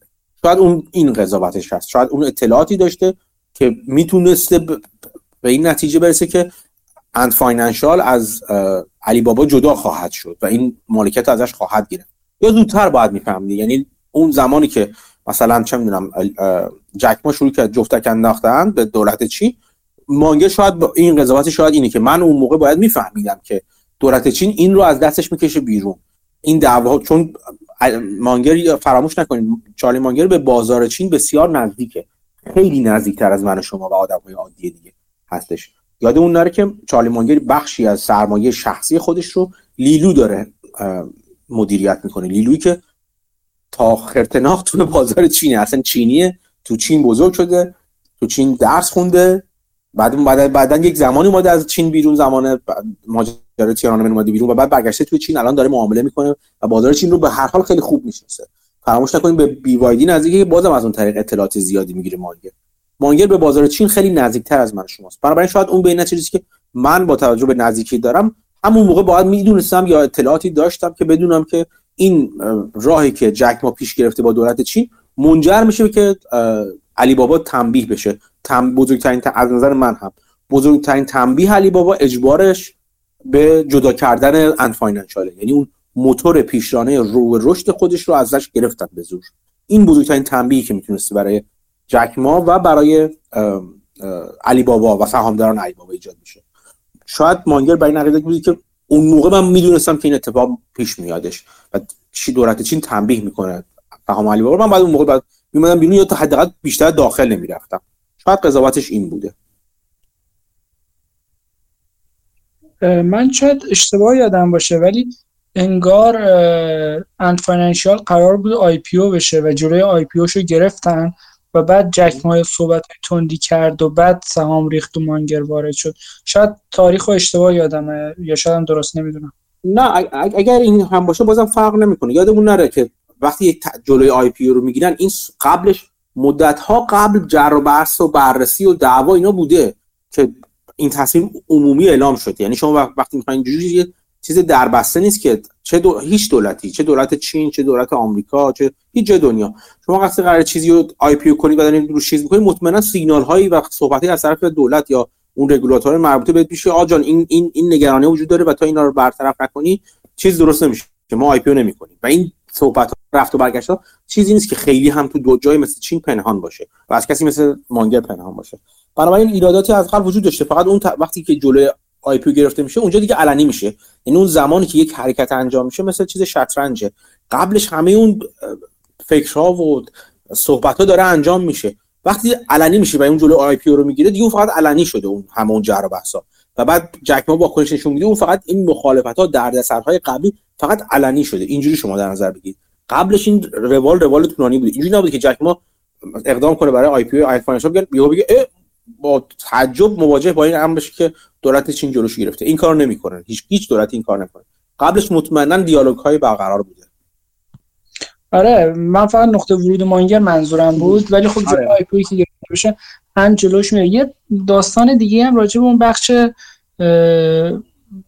cloud ش بود که فکر می‌کنم شبیه AWS آمازون رشد می‌کنه ولی ظاهرا رشدش یکم کمتر بوده و حالا من detail علی بابا رو واقعیت خیلی نمی‌دونم. ولی خب این هم ممکنه یه نقطه دیگه در کنار بحث Ant باشه که اگه این دوتا رو جدا بکنیم یا یکشون خوب نباشه یکشون هم جدا بکنیم هر چی میمونه بقیش ریتیلر دیگه. درسته. آها شما همین میگم شما هم نگاه کنید تو همون بخشه چه تنسنت چه چیز. خیلیشون یعنی تو بخش اینا تو بخش ادویکیشن وارد شده بودن. تو بخش بازی های آنلاین وارد شده بودن. خب خیلی جاها تنبیهشون کرد دیگه. خیلی جاها مثلا مخصوصا علی بابا رو بیشتر تنبیه هم کرد حتی. به خاطر اون چیزی که کرد به خاطر اون مخالفت علنی که با دولت چین کرد. یعنی احتمالا مانگر هم بر, بر این عقیده است که در چارچوب فعلی حکومت چین جک ما امکانات بهتری داشته و خودش رو زیادی دست بالا گرفته بوده که فکر کرده با اینکه بیاد عمومی یک حرفی رو بزنه همون برخوردی باش میشه که مثلا تو آمریکا باش می‌شده. یعنی یه دفعه مثلا شرکتی در مقابل دولت بایدن حرف بزنه انتظار همون برخورد رو احتمال داشته که خودش رو زیادی دست بالا گرفته بوده در در در مقابل دولت چین آره حالا در ادامه یه سال دیگه که از مانگر پرسیدن خیلی جالب بودی بود که مدیرایی که خیلی خوبن رو معرفی بکن که چند تا مثال زد. نمی‌دونم یادتون هست اینجا شو آره فکر می‌کنم آره این یادمه ولی خب پاسخشو بگو تو چی بوده جوابش. یکیش که مدیر کاسکو بود یکیش فکر کیبل گفت گفت خیلی خوبه خیلی بلده از بقیه کار رو انجام بده. یا مثلا مثال می‌زد که مثل رگولاتور می‌بینه بخش بکشر انرژی رو و چون از اون دید می‌بینه رگولاتوران بهش اعتماد دارن و اینها. که کیبل هم خلاصه می‌گفت خیلی از کارا رو حتی بهتر از بافت انجام میده.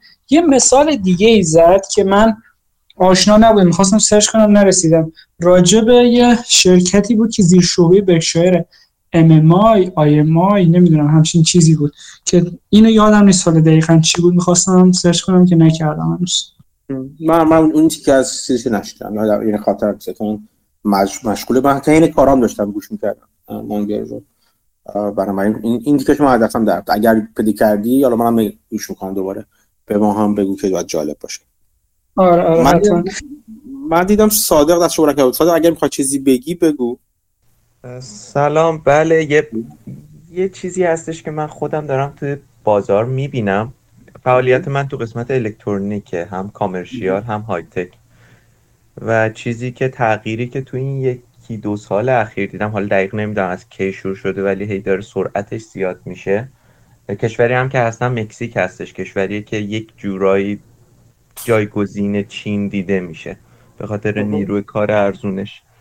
چیزی که من تو یک سال اخیر دیدم شرکت ها به صورت خیلی اگریسیو شروع کردن که جابجا جا شدن از چین. یه جوره انگار اونجا آتیش گرفته دارن فرار می‌کنن در این حد بگم. با خسارت های سنگین دارن جابجا جا میشن به حالا یا مکزیک یا کشورهای دیگه. و اینجوری که حالا میگم چیزی که دارم با چشم می‌بینم تو سکتوری که خودم دارم فعالیت می‌کنم اینجوری که داره کروش میره بالا سرعت این شرک صنعتی که داره اینجا ساخته میشه شرکت مختلف دونه دونه دارن شاتدان می‌کنن تو چین و جابجا جا میشن. فکر می‌کنم در دراز مدت روی صنایعی مثل روی قطعا این تغییری که داره به این سرعت بی صدا انجام میشه هیچ کدوم علنا نمیام بگم ولی من دارم می‌بینم که تو شرکت های مختلف فقط شرکت که خودم کار می‌کنم نه. دارن به صورت گسترده اخراج می‌کنن چین میکشونن کشورهای دیگه و خیلی هم خسارت می‌بینن اکثرشون. ولی انگار اونجا مثلا یک چیزی داره قراره بشه تو چین که اینا دارن یه پیر وارنینگی گرفتن در موردش یه چیزی گرفتن. و تعداد شرکت هایی که داره جابجا جا میشه نشون داره میده که در آینده تاثیر خیلی سنگینی روی این آمازون ببخشید علی بابا و شرکت چینی قطعا می‌ذاره. یعنی فقط خواستم یه وارنینگی بدم به شما به عنوان کسی که تو بازار هستش تو قسمت الکترونیک که یه تغییر نگرش به چین انجام داره میشه. یعنی یه چیزی داره تغییر می‌کنه اونجا. و این یک سال دو سال دیگه تو بازار چین خودشو نشون میده. و جوری که دارن اونا حرکت می‌کنن خیلی برمجبه با خسارت های سنگین و با سرعت زیاد. یعنی چیزی که قطعا تا دو سال آینده قشنگ نشون تو تمام این شعرها نشون داده میشه. مرسی. آره این این ما فکر کنم از فکر کنم واسط پندمیک بود 2020 خیلی چندین ما راجبه صحبت کردیم که رویارویی بزرگ بعدی آمریکا با چین هست دیگه.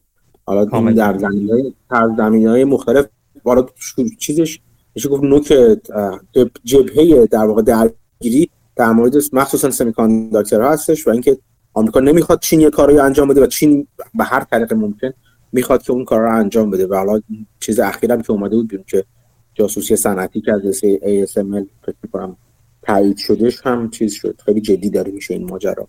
چه چه جور اطلاعاتی رو تونستن بدوزن خب این خیلی خیلی ماجرا رو حتی جدیتر و جالبتر هم می‌کنه در سالهای آتی. این چیزی که بله همه دارن میشه جدا از این این friend-shoring به جای offshoring این چیزی است که بازم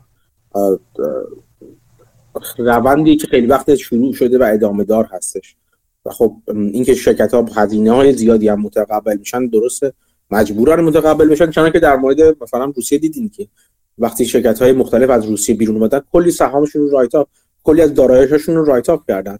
و در واقع ارزششون رو بسیار پایین بردن زیر قیمت فروختن. مثلا صفر در نظر گرفتن حالا اگه بعدا بعد تونستن بفروشنشون به entity های مختلف توی خود روسیه. خب این براشون ضرر داشت دیگه. این این واقعیت هستش که تو تغییرات ژئوپلیتیک دنیا وجود داره. و بازم بازم من اشاره می‌کنم وقتی قرار یک تغییر بزرگی انجام بشه اگه قرار باشه روز مثلا اینا واسه تو شاخ تو شاخ هم دیگه این چیزی نیستش که ناگهان اتفاق بیفته. از مدت ها قبل نشونه هاش دیده میشه از مدت قبل بازیگران اون بازار شروع می‌کنن مهر چینی کردن تغییر موقعیتشون تو صفحه شطرنج بین‌المللی تا به اون نقطه می‌رسه که میگن خب حالا مثلا دیگه گفت چین مثلا اعلام می‌کنه از مثلا 10 ماه دیگه 3 ماه دیگه 6 ماه دیگه ورود هر چیز ممنوعه آمریکا اعلام می‌کنه فلان چیز ممنوعه و دیگه مثلا علنی میشه چیزشون. یعنی به صورت حرف مصوب علنی بیرون میاد. اون اون پرده آخر ماجرا است این ماجرا از مدت ها قبل در مورد دولت ها اینجوریه دیگه. شروع شده اتفاقا و میشه نه اگر خوب نگاه کنیم نه چیزشون میشه نگاه کرد. یعنی شواهدش وجود داره. البته به این معنی نیست. خیلی وقتا اینجوری هست که شروع می‌کنن به یک سمتی حرکت کردن و بعد به نتیجه که نه این داره ضررش زیادی میشه برگردیم. یعنی شما اگه دیدین یک روندی راه افتاد لزوما نمیشه به این نتیجه رسید که این روند تا انتهای خودش پیش میره. نه. اینکه کجا متوقف میشه چیزی که زمان نشون خواهد داد و هیچ کس نمی‌تونه پیش بینی بکنه. ولی خب روند رو میشه دید. میشه دید که حرکت به این سمت رویاروی بزرگ داره انجام میشه. کاملا موافقم با صحبت شما و همین فقط خواستم یه وارنینگی که حداقل تو قسمت الکترونیک بدم که اگر سرمایه گذاری دوستان دارن توی چین روی سهام های چینی می‌کنن اینا هم گوشه چش گوشه این رو هم جزو یکی از فاکتوراشون بذارن که امکان داره که تا یکی دو سال آینده کلا اینا یه ضربه سنگینی بخورن. مرسی. ممنونم. بذارید ادامه بدیم یه خورده بریم جلوتر خیلی صحبت خوبی بودش صادق. خیلی متشکرم که با ما به اشتراک گذاشتی.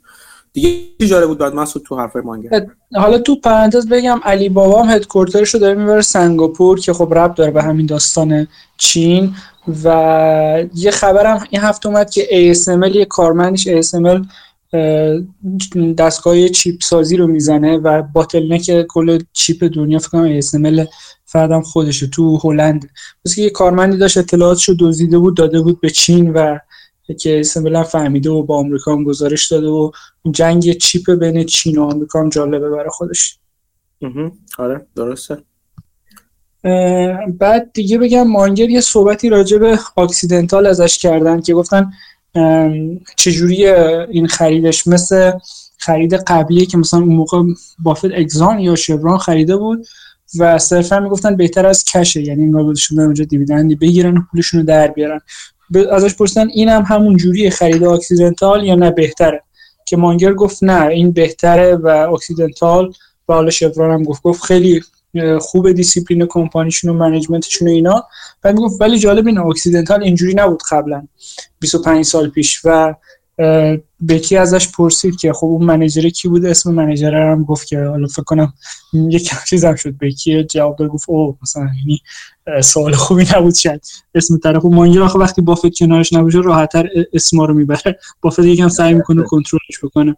همچین چیزی راجع به کوکولام گفت. گفت مدیرش آره. مثلا این آقا مدیرنا بکی ازش پرسید که مانگر یه لحظه فکر گفت 25 سال پیش. یعنی قشنگ مشخص کرد که کدوم مدیره. که این هم جالب و خیلی مغزش خیلی کار می‌کنه تو 99 سالگی. به این صورتی که این حساب کرد من نتونم حساب کنم. دقیقا. من داشتم در موقع به این فکر می‌کردم که الان شاید اشتباه کردید. چون اون دوران نگاه کنید بین گویزتا و اون نفر بعدش خیلی همون نزدیک ها عوض شده مدیر عامل. و خب اینکه 25 سال آیا حدودی گفته؟ یا نه واقعا 25 سال پیش بوده این خیلی تاثیرگذار میشه. و بعدا می‌تونه چی میگم بهش بک فایر کنه به قول معروف. اینش جالب بود که با حضور ذهن مثلا حساب کنیم که این سال پیش بوده مثلا فلان مدیر عامل. آره حالا یه چند تا چیز جالب دیگه هم بود. دارم فکر می‌کنم که ببینم چی بود. مثلا یک شرایط به طول عمرش ازش پرسیده بودن که گفت که من خیلی از دوستای پیرمو دیدم خب میافتن در سر افتادگی طوریشون میشه. من الان 6 سال واکر استفاده می‌کردم همیشه که طوری نشه. الانم رفتم رو ویلچر فکر کنم 6 سالم رو ویلچر دارم. آره این راجبه حالا حضور ذهن صحبت کردیم یه صحبت خیلی جالبی ادم مید ازش پرسید. این سوالا رو بعد وقت نگاه می‌کنید که کی می‌پرسه جالبه. من مثلا من کم کم دیدم بعضی از تو کم سال 2000 چند بود شاید مثلا پیدا پیدا کنم. تیم فریس از با بافت سوال پرسید تو مجموعه مثلا. اون بیل اکمن سوال پرسیده و یا گبلی پرسیده اینا اینا, دقت کنید که کی سوالا رو می‌پرسه بعد جالبه. من دقت نکردم مثلا به تیم فریس که یکی از سوالای مثلا سال چند می‌تونم پیداش کنم اون چیزو البته. که Tim Ferriss پرسیده بود یه سوالی این این دفعه Adam Mead پرسید. اگر یادتون باشه Adam Mead کی هستش؟ یه کتابی من صحبت کردم که Financial History of Berkshire Hathaway یک کتاب خیلی کاتاکولفتی است که راجع به تاریخچه مالی برکشایر رو نوشته. آدم جالبی هم از خود Adam Mead که خیلی مطالعه کرده راجع به برکشایر اینا. اون ازش پرسید سوال خیلی خوبی پرسید. که ازش پرسید که سال نم گفتش سال چند بودش. که گفت یا همین سال گفت مانگر گفت بس که اون موقع 71 ساله بودش مانگر. گفت فلان موقع ازت پرسیدن که در مورد سن بالا و اینا پرسیدن اینا. بعد تو پاسخ داده بودی که بله مثلا با بالا رفتن سن کم کم توانایی های مغزی و فکری آدم هم مثل قد خود آدم شرینک میشه کو- کوچیک میشه کم کم کم میشه. خب آدم حواسش باشه و فلان راجع به مدیران با سن بالا پرسیده بشه. بعد الان این سوالا از اگر از شما بپرسن فکر می‌کنی مانگر 71 ساله می‌تونست به مانگر 99 ساله مثلا اعتماد کنه به قضاوتاش و اینا؟ یه جواب خیلی به نظر من خیلی جواب خفنی دادش مانگر. گفت این حرف کاملا درسته. منم هنوز بر این عقیدم که توانایی های ذهنی من الان از توانایی های ذهنی من 71 ساله که حالا یه یه ذره اینو مزمزه کنید در تو ذهنتون که 71 ساله. یعنی یک آدم 71 ساله اونجوری شارپ باشه. ولی به هر حال گفتش توانایی من 99 ساله الان از توانایی من م- 71 ساله کمتر هستش. ولی این این ولیش خیلی مهمه. گفت ولی من الان چیزی که فرقی که دارم با اون موقع که محدودیت های خودم رو بهتر می‌شناسم از اون موقع به خاطر تجربه‌ای که دارم. یعنی می‌دونم کجاها می‌تونم تصمیم درستی بگیرم. کجاها نمی‌تونم تصمیم درستی بگیرم احتمال یا تصمیم قدرت تصمیم گیریم مثل قبل نیستش. و این منو قوی تر از اون موقع می‌کنه. این خیلی حرف جواب بسیار بسیار بسیار بسیار جالب بود به نظر من. اینکه آدم با تجربه یعنی به کمک تجربه می‌تونه یک چیزهایی رو به دست بیاره که خونسا کننده اون چیزهایی باشه که از دست میده در طول زمان. خیلی خیلی جالب. یعنی شما فقط به عنوان یک ورزشکار نظر بگیرید یک ورزشکار چهل ساله می‌تونه جاهایی که باید موفق تر باشه و قوی تر باشه رو طوری انتخاب کنه با اون تجربه که یک ورزشکار 20 ساله شاید نتونه. شاید اون خودش رو تو هر موقعیت قرار بده و هر جایی بخواد مثلا بهترین نتیجه رو بگیره. ولی یک ورزشکار 40 ساله اگه با هوشمندانه عمل کنه می‌تونه خودش رو در موقعیت قرار بده که اونجاها در واقع نقطه برتری هست. یا یک تو مثلا تو مثلا تو ورزش های رقابتی مثلا مثل مثلا ورزش های رزمی اینا. خیلی خیلی چیز جالبی است که ما به این بیشتر فکر کنیم که چطوری باید شناختن محدودیت ها چقدر می‌تونه توانایی بزرگی باشه؟ اینکه ما بدونیم بایاسامون کدوموری هستش. و این چیزی که همه الان واقعا بدونیم راحت. چیزی است که با زیر نظر گرفتن دائم خودمون می‌تونیم در طول زمان قویتر و بهتر و بهترش کنیم. طوری که مثلا الان مانگر 99 ساله بهتر می‌تونه بفهمه که چه تو... چه جاهایی مشکل داره و خیلی بهتر می‌تونه بفهمه تا یک مانگر 71 ساله که خودش بسیار بسیار آدم هوشمندی بود. این خیلی برای من جالب بودش. تو حرفایی که زد. در ادامه گفت ولی راجع به sexual life هم نمی‌تونم همینو بگم که تغییر نکرده. آره. این مانگر رو واقعا تعریفیم در مورد شوخیای راجع به چیزای سکشوال زیاد می‌کنن تو صحبتشون. مثلا قبلا ما خیلی بیشتر این شوخی ها رو کردن. بسیار بسیار جالب بودش. این صحبتی که می‌کردین در راستای یه سوال دیگه هم بود که همچین جوابی داد. ازش پرسیدن مثلا چت جی پی تی رو دادن ازش سوال بپرسه که راجب مثلا مهمترین بایاس ذهنی گفت و چجوری میشه مثلا خودت در مقابل اون محافظت کنی اینا. بایاسش الان دارم فکر می‌کنم دقیقا چی گفت به انگلیسی ولی به فارسی گفت denial. آره denial یعنی اینکه شما مدیر یه جا هستی یا یه کاری می‌کنی نمی‌خوای واقعیت رو بپذیری و خودتو گول می‌زنی. بعدا بردش جلوتر راجع به چیزا گفت راجع به fund manager ها گفت که گفت اینا 5 درصدشون فقط یا 10 درصدشون فقط می‌تونن market رو beat کنن after the fees و گفت خودشونو گول می‌زنن و میگن که ما می‌تونیم این کارو بکنیم و از شما پول می‌گیرن بابت خدمات مخربی که حتی به شما میدن. یعنی به شما هیچ کمکی نمی‌کنن. ولی می‌گفت این یه درصد دو درصد fee که از شما می‌گیرن نیاز دارن و خب خودشون هم یه جورایی گول می‌زنن. راجع به این هم حرف زد. راجع به چیز خود ChatGPT نگفت دقیقا که نظرش چیه چون تو سوال پرسیده بودم. ولی یه جا راجع به AI ازش پرسیدم. گفت کلا چیز خوبیه ولی خب hype هم دورش زیاده AI, قرار نیست cancer مثلا cure بکنه. حالا این جواب خاصش قابل بحثه ولی می‌خواد بگه که کارهای خوبی می‌کنه hype هم روش زیاده یعنی می‌خواست یکم downplay ش بکنه. آره دیگه. اون در مورد cancer منم من اتفاقا به همین فکر کردم که خب خیلی جاها داره کمک های بزرگی می‌کنه دیگه. همین machine learning داره خیلی کمک می‌کنه توی درمان های مختلف توی چیزهای مختلف. خب نمیشه گفتش که درمان می‌کنه و در نهایت اینکه اون که اون کسی که پشت در نه که پشت AI نشده ولی اون کسی که طراحی کننده اون الگوریتم AI هست خب بیشک خیلی خیلی مهم است. ممکنه این نقش عقبتر عقبتر بره. یعنی بخش بخش های بیشتری از کارهای اون اون آدم طراح هم حتی به ای بدن. ولی همیشه اونجوری دست اون آدم اون قوه خلاقه باز میشه که بهتر و بهتر بره عقبتر و عقبتر کارهای متفاوتتری کنه ولی منم باهاش موافقم. همیشه اینجور چیزایی که راه میفته ولی چیز خیلی جالبه مثلا مثل چیز اینترنت دیگه. وقتی با قدرت اینترنت آدم آشنا شدن فکر یه همه چی دیگه اینترنت کلا حل می‌کنه. همه سوال ها رو حل خب این این و اتفاقا خوب هست. این دیده این دیدی که با اختراع و با درست کردن یک ابزار جدید یک چی میگم خوشبینی اپتیمیسم خیلی شدیدی راه میفته که ما همه کارو باید می‌کنیم.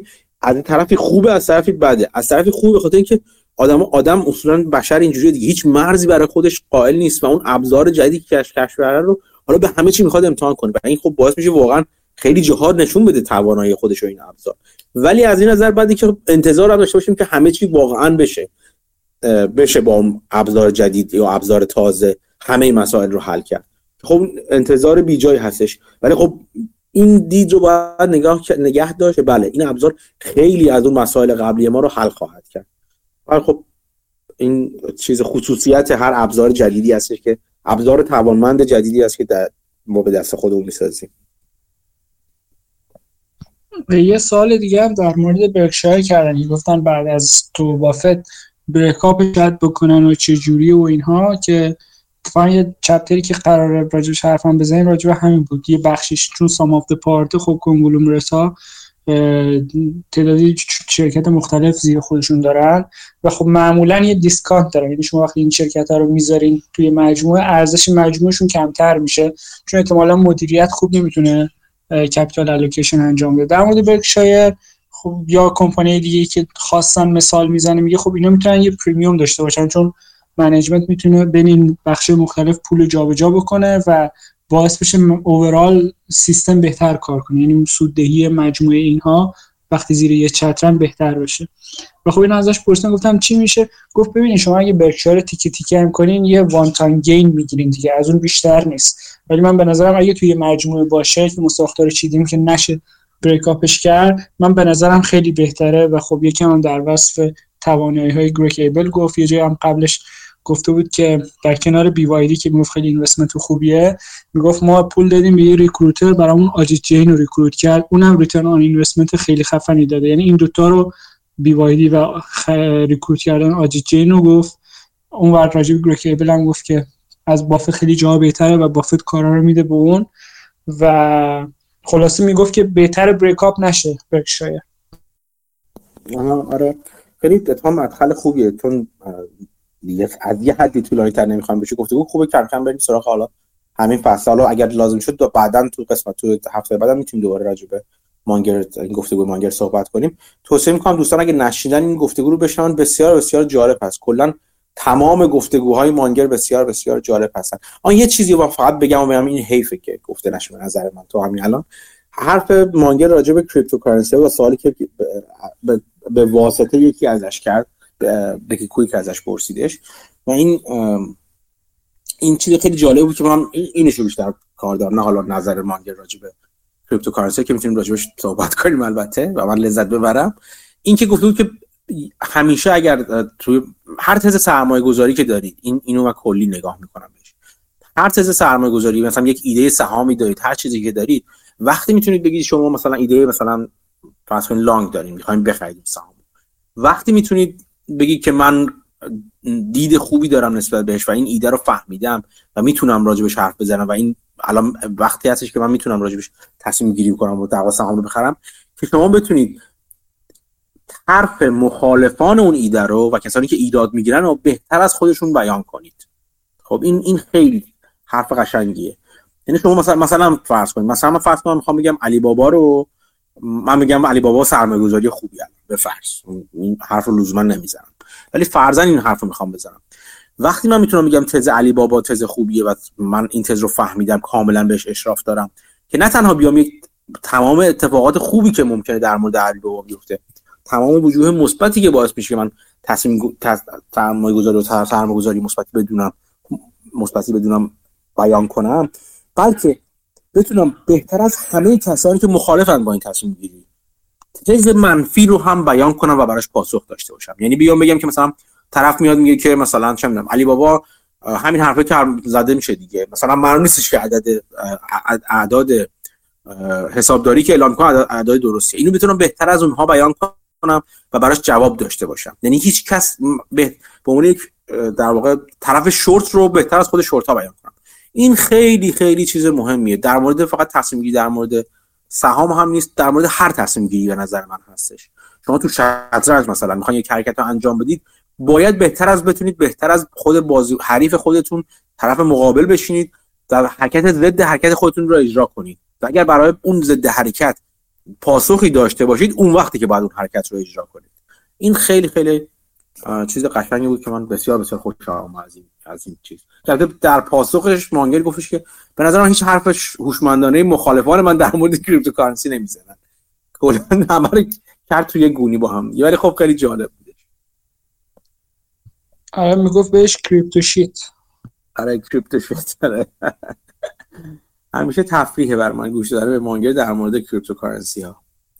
خب اگه موافق باشیم بریم سراغ کتاب. فصل سوم کتاب که بتونیم ببندیم گفتگو رو فصل سوم کتاب منوال و آیدیاز رو قرار این هفته با هم دیگه بخونیم و کسی که دوست داشتن بخونن و بعدا راجبش صحبت کنیم. فصل سوم راجع به ایده یا استراتژی انتخاب سهام بر اساس ارزش گذاری سام آف پارس یا مجموعه معلفه ها مجموعه بخش ها بودش. کلیت ماجرا به این به این ترتیب هستش که در مورد بارها صحبت کردیم توی چیزهای مختلف. تقریبا با تمام تقریبا فصل ها و ایده های این کتاب منون آیدیاز تو گفتگوها و اپیزودهای مختلف اشاره کردیم. ولی اینجا همش رو یک باره داریم می‌بینیم و این خب خیلی خوب هستش. ایده کلی من فقط میگم و بعدش چون قرار نیست کتاب با هم بخونیم کتاب یعنی هم خانی کنیم بلکه باید حکم بخونیم و راجبش اگه صحبت چیزی جالب بود حرف بزنیم. ایده کلی این هستش که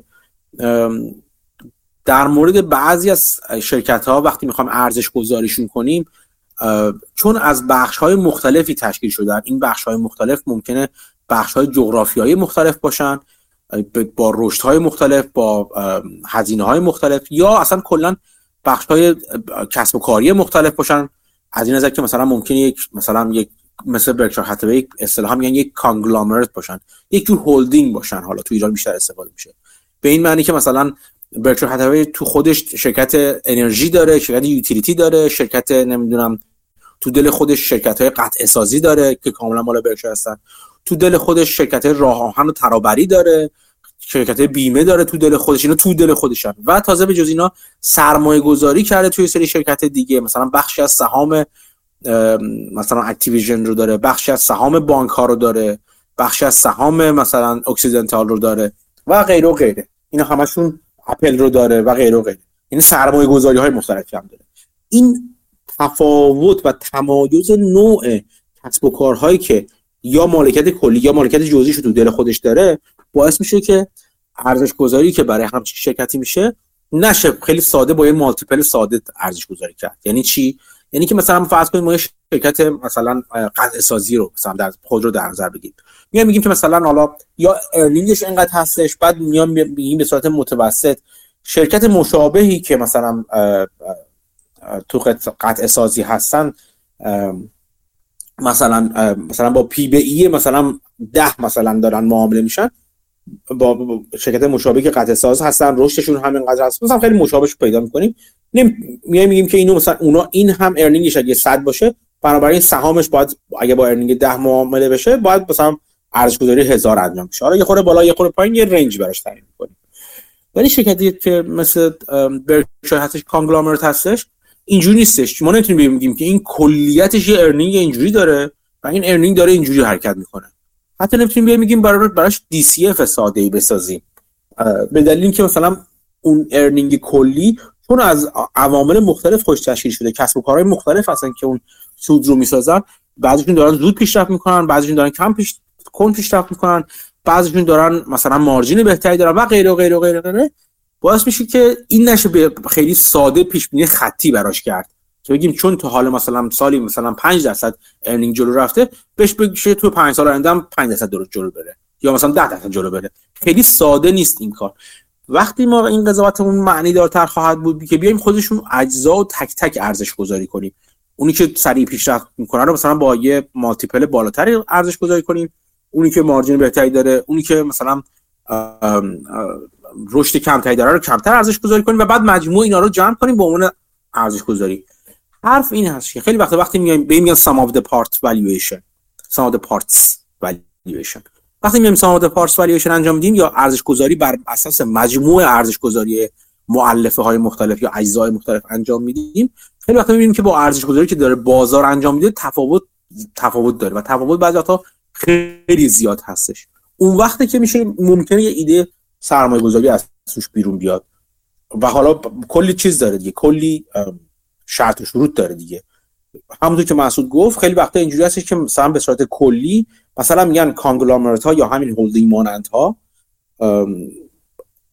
یک مثلا فرض کن یه شرکتی وجود هست که earning ش اینقدر هست اینقدر داره رشد می‌کنه با یک discount با یک multiple کمتری تو بازار معامله میشن. تا شرکت های مشابهی که مثلا تک عضوی از تک تک مؤلفه هستن ولی در کلیتشون شبیه این شرکت ما رفتار می‌کنن. چه رشدشون چه margin کلیشون چه مثلا چه می‌دونم همه چیشون. خب؟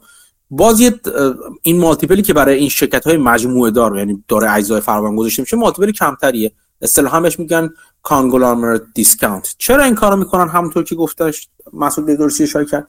چون میگن اون کسی که بالا سر این شرکت نشسته capital allocation خوبی انجام نمیدن اغلب اوقات. چیزی که بافت بهش اشاره کرده بارها. گفته مدیران ما capital allocator های خوبی نیستن. یعنی یعنی چی capital allocator های خوبی نیستن؟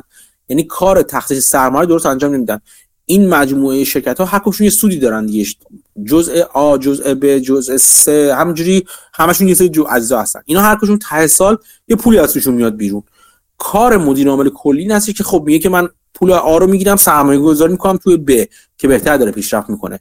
توی آ فقط انقدر سرمایه گذاری می‌کنم از پول خودش که فقط خودش رو با بازار هم نوار نگه داره. چون می‌دونم ریترن آن اینوستمنت یا بازگشت بازدهی سرمایه گذاری که روی آ می‌کنم به اندازه ب نیست مثلا. اینکه این پولی که از همه اینا در میاد بیرون رو چجوری پخش کنیم بین اینا؟ کجا سرمایه گذاری کنیم؟ یا اصلا چقدرشو برگردونیم به به سهامداران اولیه به صورت dividend؟ یا سهام خودمون رو اگر ارزون باز خرید کنیم این به این کار میگن capital allocation یا تخصیص سرمایه. بافت میگه مدیران عامل شرکت ما این کار رو خیلی خوب بلد نیستن. یاد می‌گیرن چجوری مثلا سیاست اون corporate policy رو انجام بدن چجوری salesman خوبی باشن فروشنده خوبی باشن تبلیغ کنن برای شرکت چجوری یه تیم رو اداره کنن اصلا یک operator manager خوبی بشن همه operation manager خوبی بشن همه اینا وجود داره. همه این توانایی رو یاد می‌گیرن ولی یاد نمی‌گیرن چجوری تخصیص دهنده سرمایه خوبی باشن. و به این دلیل یک دیسکانت یک یک ارزش گذاری اون شرکت ها کمتر از نمونه های مشابهشون تو بازار انجام میشه. حرفی که جالب می‌زنه آقای میهال شویچ به قول چیز تو تو این کتاب تو این فصل میگه که در مورد بعضی از شرکت ها مثل مثل مثلا برکشایر مثل Markel کسانی که یک فردی بالا سرش که یک capital allocator یک تخصیص دهنده سرمایه داره این کار انجام میده کارشو خوب بلده مثل بافت که به نظر به نظر من و فکر کنم اغلب افرادی که تو finance هستن منم همراه اونا هستن نه اینکه اونا با هم هستن. بافت بهترین capital allocator دنیا می‌تونه باشه تو تو تاریخ بشریت تا حدی تا تاریخ بازار. این باید یک premium ی بهش اختصاص داد به این سهام. یعنی باید سهام برکشار بهتر از بقیه حتی معامله بشه. چون کاری که بقیه شرکت‌ها نمی‌تونن به خوبی انجام بدن تخصیص سرمایه رو بافت خیلی بهتر انجام میده. این خب این چیزی هست که اونجا گفته میشه. ولی کلیت این ماجرا این هستش که یک تفاوتی وجود داره گاهی اوقات بین و اغلب اوقات وجود داره. بین ارزش گذاری شرکت توی بازار قیمتش تو بازار و ارزش گذاریش بر اساس سام اف پارس مجموعه اجزا. این تفاوت می‌تونه می‌تونه نه همیشه می‌تونه ایده سرمایه گذاری به ما بده که البته شرط های زیادی داره. این ایده کلی هستش. خب چی برای جالب بود؟ مسعود تو این فصل دوستان دیگه که خوندن فصل رو. خب من اول چند تا ایدهشو بگم. مثلا یکیش اینه که اگه یه کمپانی فرض بدهی نداره ولی یه پول قابل توجهی داره. مثالش اپل رو می‌زنه مثلا چند سال پیش. ولی حالا یه مثال فرضی فرض فرض یه کمپانی مثلا 100 میلیون دلار market cap شه و یه P/E مثلا 12 داره یا 15 داره. میگه خب P/E ش خیلی هم پایین نیست. ولی خب این کمپانی اگه بر اساس P/E فقط نبینیم ببینیم که مثلا این کمپانی به اندازه نصف market cap ش cash داره. خب اون cash رو اگه از والیویشنش کم بکنیم چون که از market cap ش چون که می‌تونه اون cash رو مثلا یه dividend یک جا بده یا share buyback بکنه. عملا یعنی market cap ش نصف میشه. می‌تونیم البته به EV ش enterprise value ش نگاه کنیم. ولی خب عملا market cap ش نصف میشه یعنی P/E اون کمپانی دیگه 12 یا 15 نیست. 6 تا 7 و نیمه. و خب این multiple کمپانی وقتی اینقدر کمتره اگه adjust ش بکنی پس خب شاید خرید خیلی خوبیه. مثلا مثال اپل رو می‌زنه که مثلا multiple ش بالای ده بود ولی اگه این adjust رو می‌کردین تو سال 2012 بود یا هر سالی بود multiple ش می‌شد single digit مثلا بالای 5 می‌شد 6 7 می‌شد. و می‌گفت که خب این می‌تونه ایده بده برای سرمایه‌گذاری فقط به P نگاه نکنید ولی خب در کنارش نقاط ضعفش هم میگه میگه شما ممکنه فکر کنید management با این پول می‌خواد آتیشش بزنه می‌خواد یه investment خیلی بد بکنه.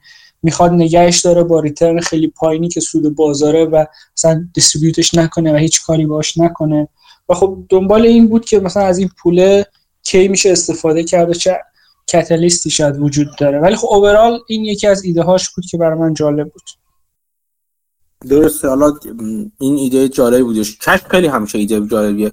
ولی خب چیزی که حالا می‌تونیم راجع به ایده های. دیگه هم صحبت کنیم. ولی نمی‌دونم تو هم به این نتیجه رسیدی یا نه؟ با خوندن این مخصوصا این فصل به نظر من ارزش کاتالیست و اهمیت ارزش اهمیت کاتالیست اینکه چه چیزی باعث میشه وضعیت فعلی به هم بخوره؟ چه چیزی باعث میشه که درسته ما شرکتی پیدا کردیم که از نظر ما ارزشش ده بازار داشت قیمتش 5 بسیار هم خوب. چی میشه که بازار فکر کنه این 5 ده میشه؟ چون فرض ما اینه اگه اون ده 5 بشه که بدبختیه. چیز خوب نیستش. ولی چیه که باعث میشه که این 5 ده بشه؟ این بهش میگن کاتالیست. چه عاملی و یا عواملی باعث میشه که بازار هم به نتیجه گیری ما برسه؟ این خیلی خیلی اهمیت زیادی داره و خب دیدها متفاوته دیگه. بعضی ها میگن که به قول معروف میگن خود ولیو کاتالیست کاتالیست یعنی همون ارزش بالا که وجود داره باعث میشه که بازاری که اغلب اوقات کارا هستش اونجا همین این این این در واقع اسپرد رو ببنده و قیمت رو ببره بالا و خودش خودش کاتالیست هست این ولیو چون بازار باید همیشه به صورت کارا عمل کنه و هر قیمتی رو معادل ارزش بکنه هر زمانی. ولی خب یه دم مخالف هستن دیگه. یعنی یه دم هستن میگن تا ما این کاتالیست رو نداشته باشیم اصولا سرمایه گذاری نمی کنیم چون بدون این کاتالیست عملا اصطلاحا میشه ولیو ترپ اصطلاحا یا تله ارزشی میشه. یعنی ما که ارزشی داریم توی سهاممون. ولی این ارزش تو تله افتاده و بیرون هم نمیاد این ارزش. بازار هم نمی‌تونه دستش رو به اون ارزش برسونه یا قبول نداره اون ارزش رو. به هر صورت. تفاوت یعنی این دید مخالف اینو میگه. میگه تفاوت value trap با یک ایده خوب دقیقا کاتالیست هستش. اینکه چه چیزی باعث میشه این تغییر انجام بشه. من فکر کنم اگه ایده ها رو اول بگیم بعد برسیم به اون بحث کاتالیست شاید راحتتر بشه بحث کرد. چون من هم موافقم با این هم مخالفم. case by case میشه. مثلا تو چه case هایش کاتالیست لازمه تو چه case هایش لازم نیست. مزیت و عیب هر کدوم چی میشه. چون من اگه کتابو بخونیم تو به من اینجوری بگو. کجا هست؟ کجا هست؟ به نظر تو که کاتالیست لازم نیستش. اگه شما سهامی دارید که یه discount ی داره به دلایل که می‌دونین که خیلی دلیل fundamental ی نیست که مثلا business آسیب زده باشه یا یه management ی باشه که مثلا کل حق رأی رو داره و کسی نمی‌تونه تکونش بده. و به جز این مثلا شما sum of part می‌کنید می‌بینید ارزش بیشتره و می‌بینی این ارزش over time داره با رشد خیلی خوبی میره بالا. یعنی چی؟ یعنی اینکه اگه دیرتر این اتفاق بیفته که بازار این value رو ببینه این gap valuation خیلی بیشتر شده. من تو این case فکر می‌کنم شاید کاتالیست لازم نباشه. ولی تو case های دیگه خب کاتالیست باعث میشه که هم اون value release بشه. مثلا شما فرض کنید یه زمین داره کمپانی که تو balance sheet ش هم ارزش خیلی کمی داره. تا موقعی که اون زمین رو نفروشه و ازش درآمدی به دست نیاد هیچ اتفاقی نمیفته. ممکنه ده سال پیش این زمین رو داشته نمیفروشه. اگه بفروشه مثلا فرض کنید دو برابر میشه return ش فرض کنید. 100 درصد مثلا سود می‌کنید و این 10 سال پیش اینو نفروخته ممکن 10 سال آینده اینو نفروشه. کسی هم نتونه مجبورش کنه. خب عملا پول شما خوابیده. اون value هم realize نمیشه و خب هرچند بیشتر شما صبر می‌کنین درصدی حساب بکنی return کمتری شما داریم اگه یه ساله بگیرینش 100 درصد 10 ساله بگیرینش 7 درصد مثلا. و خب اینجا کاتالیست مهم میشه. در واقع IRR بهتری می‌گیرین internal rate of return. ولی اگه کاتالیست شما در نظر نگیرین نه لازمتون نباشه. اولا دایره گسترده تری می‌تونین سهام پیدا بکنین. شانس های بیشتری دارین که دنبال کاتالیست گشتن ممکن اون شانس ها رو از بین ببره یعنی محدودتر کنه. بعد شما اگه به خاطر یه کاتالیست وارد بشین و بقیه هم وارد شده باشن و اون کاتالیست رخ نده همزمان همه اونا مثل شما ولی اینوسترن و می‌خوان خارج بشن خب اتفاقا ضرر هم می‌کنی. یعنی همون قیمتی که خریدین هم نمی‌تونی نه تنها سود نمی‌کنی بلکه ضرر بیشتری هم می‌کنین و خب اوورال متفاوته. ولی اکثر موقع کاتالیست من فکر می‌کنم که خب قاعدتا خیلی کمک می‌کنه. بذار بگم چون به قول منم اینجا دویس ادوکیت رو بگیرم. طرف مخالف ماجرا رو بگیرم که بحث معنی دارتر بشه. در گفتی که در اگر شرکتی باشه که الان یک value یک اس value یک spread ی وجود داره یک gap ی وجود یک فاصله وجود داره بین ارزش گذاری که ما براش می‌کنیم و قیمتی که تو بازار داره می‌ذاره براش. پس اینجا ما یک spread ی داریم یک فاصله داریم. اگر این ارزش intrinsic value شرکت ما در طول زمان بره بالاتر این gap گفتی مدام زیادتر و زیادتر میشه. بالاخره یه بازار جا کله‌ش به طاق می‌خوره میگه آقا این خیلی فاصله داره می‌گیره. سوال من این هست. اگر این spread زیاد نشه یعنی قیمت بالا بره بازار افزایش اون ارزش این داخل ارزش ذاتی و یا این intrinsic value رو ببینه. ولی همچنان این gap رو ثابت نگه داره چی؟ مثلا میگم. خب اون داریم یه شرکت بیمه داریم. خب مثلا P/B این P به B مثلا نگاه کنید مثلا مثل همه بانک ها یا همه شرکت بیمه مثلا فقط با P به B ارزش گذاری می‌کنیم book value این شرکت مثلا P به B ش مثلا هستش نیم. تمام شرکت های مشابه بیمه یا بانک با P به B یک فرض دارن معامله میشن. و ما از نظرمون نباید با P به B یک معامله بشه و بازار میگه نه نمی‌خوام بشه و قیمتمو دارم نیم می‌ذارم. در طول زمان این book value زیاد بشه. خیلی عالی. با مثلا با 10 درصد سالی بره بالا و بره بالا. بازار هم همین P به B نیم رو نگه داره ولی خب P میره بالاتر دیگه چون B ه داره میره بالاتر. ولی این این gap رو نگه داره. اون وقت چی میگی؟ خب اون rate ی که داره میره بالا به قول Ben Graham باید satisfactory باشه. یعنی شما اگه فرض کنید مثل بقیه. مثل بقیه بازار داره خب دیگه اون rate چقدر مثلا 10 درصد آیا برای شما satisfactory هست یا نه؟ اگه نیست ممکنه این خب پس این کاتالیست برای من کافی نیست این position.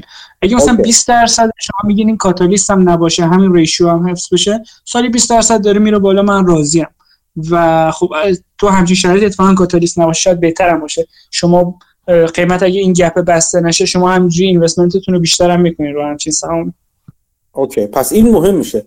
پس این مهم میشه که با چه rate ی داره میره بالا اون؟ یعنی تو چه جوری است؟ gap ممکن همچنان بمونه. شما همچنان نمی‌تونید روی بستشون گپ حساب کنید اگر کاتالیستر نداشته باشید. ولی می‌خواید روی خود رشدش حساب کنید. این خیلی هم خوب هستش. که اغلب اینطور نیستش. که اغلب من اون چیزی که من تا حالا دیدم اینجوری نبود که اون گپه بسته نشه. و همین با نرخ کم هم بره بالا. ولی خب می‌خوام بگم که اون اون چجوری بهت بگم؟ اینجوری اینجوری بگم. اون ریتی که به شما میده ساتیسفکتوری هست ولی هیجان انگیز نیست. مثلا سالی ده درصد خب OK خیلی هم خوبه. مثلا تو بازار اگه من S&P هم می‌گرفتم همون ده درصد رو رشد می‌کرد. خب؟ ولی شما پولتون حاضر بودیم می‌زنید تو S&P اینجا؟ ولی اگه کمتر رشد کنه وقت ماجرا حساس و critical میشه. یعنی اگر تو با اگر S&P 500 10 درصد رشد کنه تو 5 سال آینده و شرکت شما اون P به B ش ثابت بمونه ولی B ه مثلا با مثلا 5 درصد رشد کنه. اینجوری پی هم 5 درصد رشد کرده فرض کنید در طول سالهای آینده. ولی خب چیز نیستش دیگه. ولی خب این راضی کننده نیستش دیگه. می‌دونی چی میگم؟ آره بعد اون rate satisfactory باشه و حالا باز به management اینا هم ربط داره که چجوری سعی کنه این gap رو ببره. ممکنه با یه کاتالیست نباشه ولی over time مثلا management پول پس بده به سهامدارا. ولی یه چیز دیگه هم که میشه نگاه کرد که به اینکه کاتالیست لازمه یا نه history ه. یعنی شما اگه ببینید این سهامش مثلا الان 10 سال همینجوری همچین gap ی داره احتمالا 10 سال آینده این gap خواهد داشت. و ببین دلایل fundamental ش چیه. ولی خب مثلا جوری value trap های کمتری رو آدم گیر می‌کنه. اگه به multiple های سال قبلش هم نگاه کنه. یا لاقل به یه value trap جدید آدم گیر می‌کنه. نه value trap ی که ده سال همه میرن داخلشون بیرون درسته. این این خیلی خیلی خیلی خیلی مهم هستش.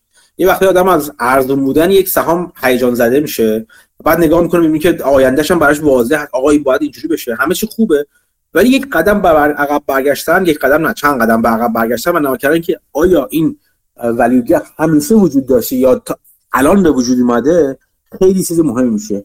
اگر همیشه وجود داشته و شرایط شرکت ما هم چیزی تغییر نکرده مدیریتی عوض نشده قانونی عوض نشده اکتیویستی پیدا نشده هیچ چیزی عوض نشده. برابر میشه انتظار این ولی گپ همچنان داغی بمونه تا ابد تا تا زمانی که شرایط عوض نشه. ولی اگه نه مثلا ولی گپ قبلا وجود نداشته و الان به وجود اومده خیلی مهم میشه. و همه اینو به من اینو نشون میده به خود من. اینکه باید بفهمیم اون ولی گپ از کجا اومده. چرا بازار با ما موافق نیست؟ این سوالی که به نظرم جزو سوالای بسیار بسیار مهمی که تو یعنی ما همه باید از خودمون بپرسیم. چرا بازار اینی که من فکر می‌کنم انقدر نبوغ دارم و می‌بینم بازار نمی‌بینه؟ بازار از من پخمه تر نیست قاعدتا. چی؟ چرا من فکر می‌کنم من نابغه الان؟ این سوالی که حتما باید بهش جواب بدیم تو ارزش گذاریمون وقتی می‌خوایم سرمایه گذاری کنیم. یک دلیل و یا چند تا دلیل باید داشته باشیم برای اینکه بازار چی می‌بینه؟ همون با بحثی که در مورد مانگر کردم. بحث مخالفین ما اینجا بازار مهمترین ترین مخالف ماست برایند بازار برایند نظرات مخالف ماست در مورد اون سرمایه گذاری در مورد اون فاصله قیمت و ارزش. ما اون برایند باید بفهمیم ببینیم که از چه اجزایی تشکیل شده و بهتر از اونها باید بتونیم خودمون اون اون نظر اونها رو بیان کنیم. یعنی بهتر از اون خودتون بدونیم که از کجا اومده اون نظر و براش پاسخی داشته باشیم. این این اهمیت اون حرفی که مانگر می‌زنه.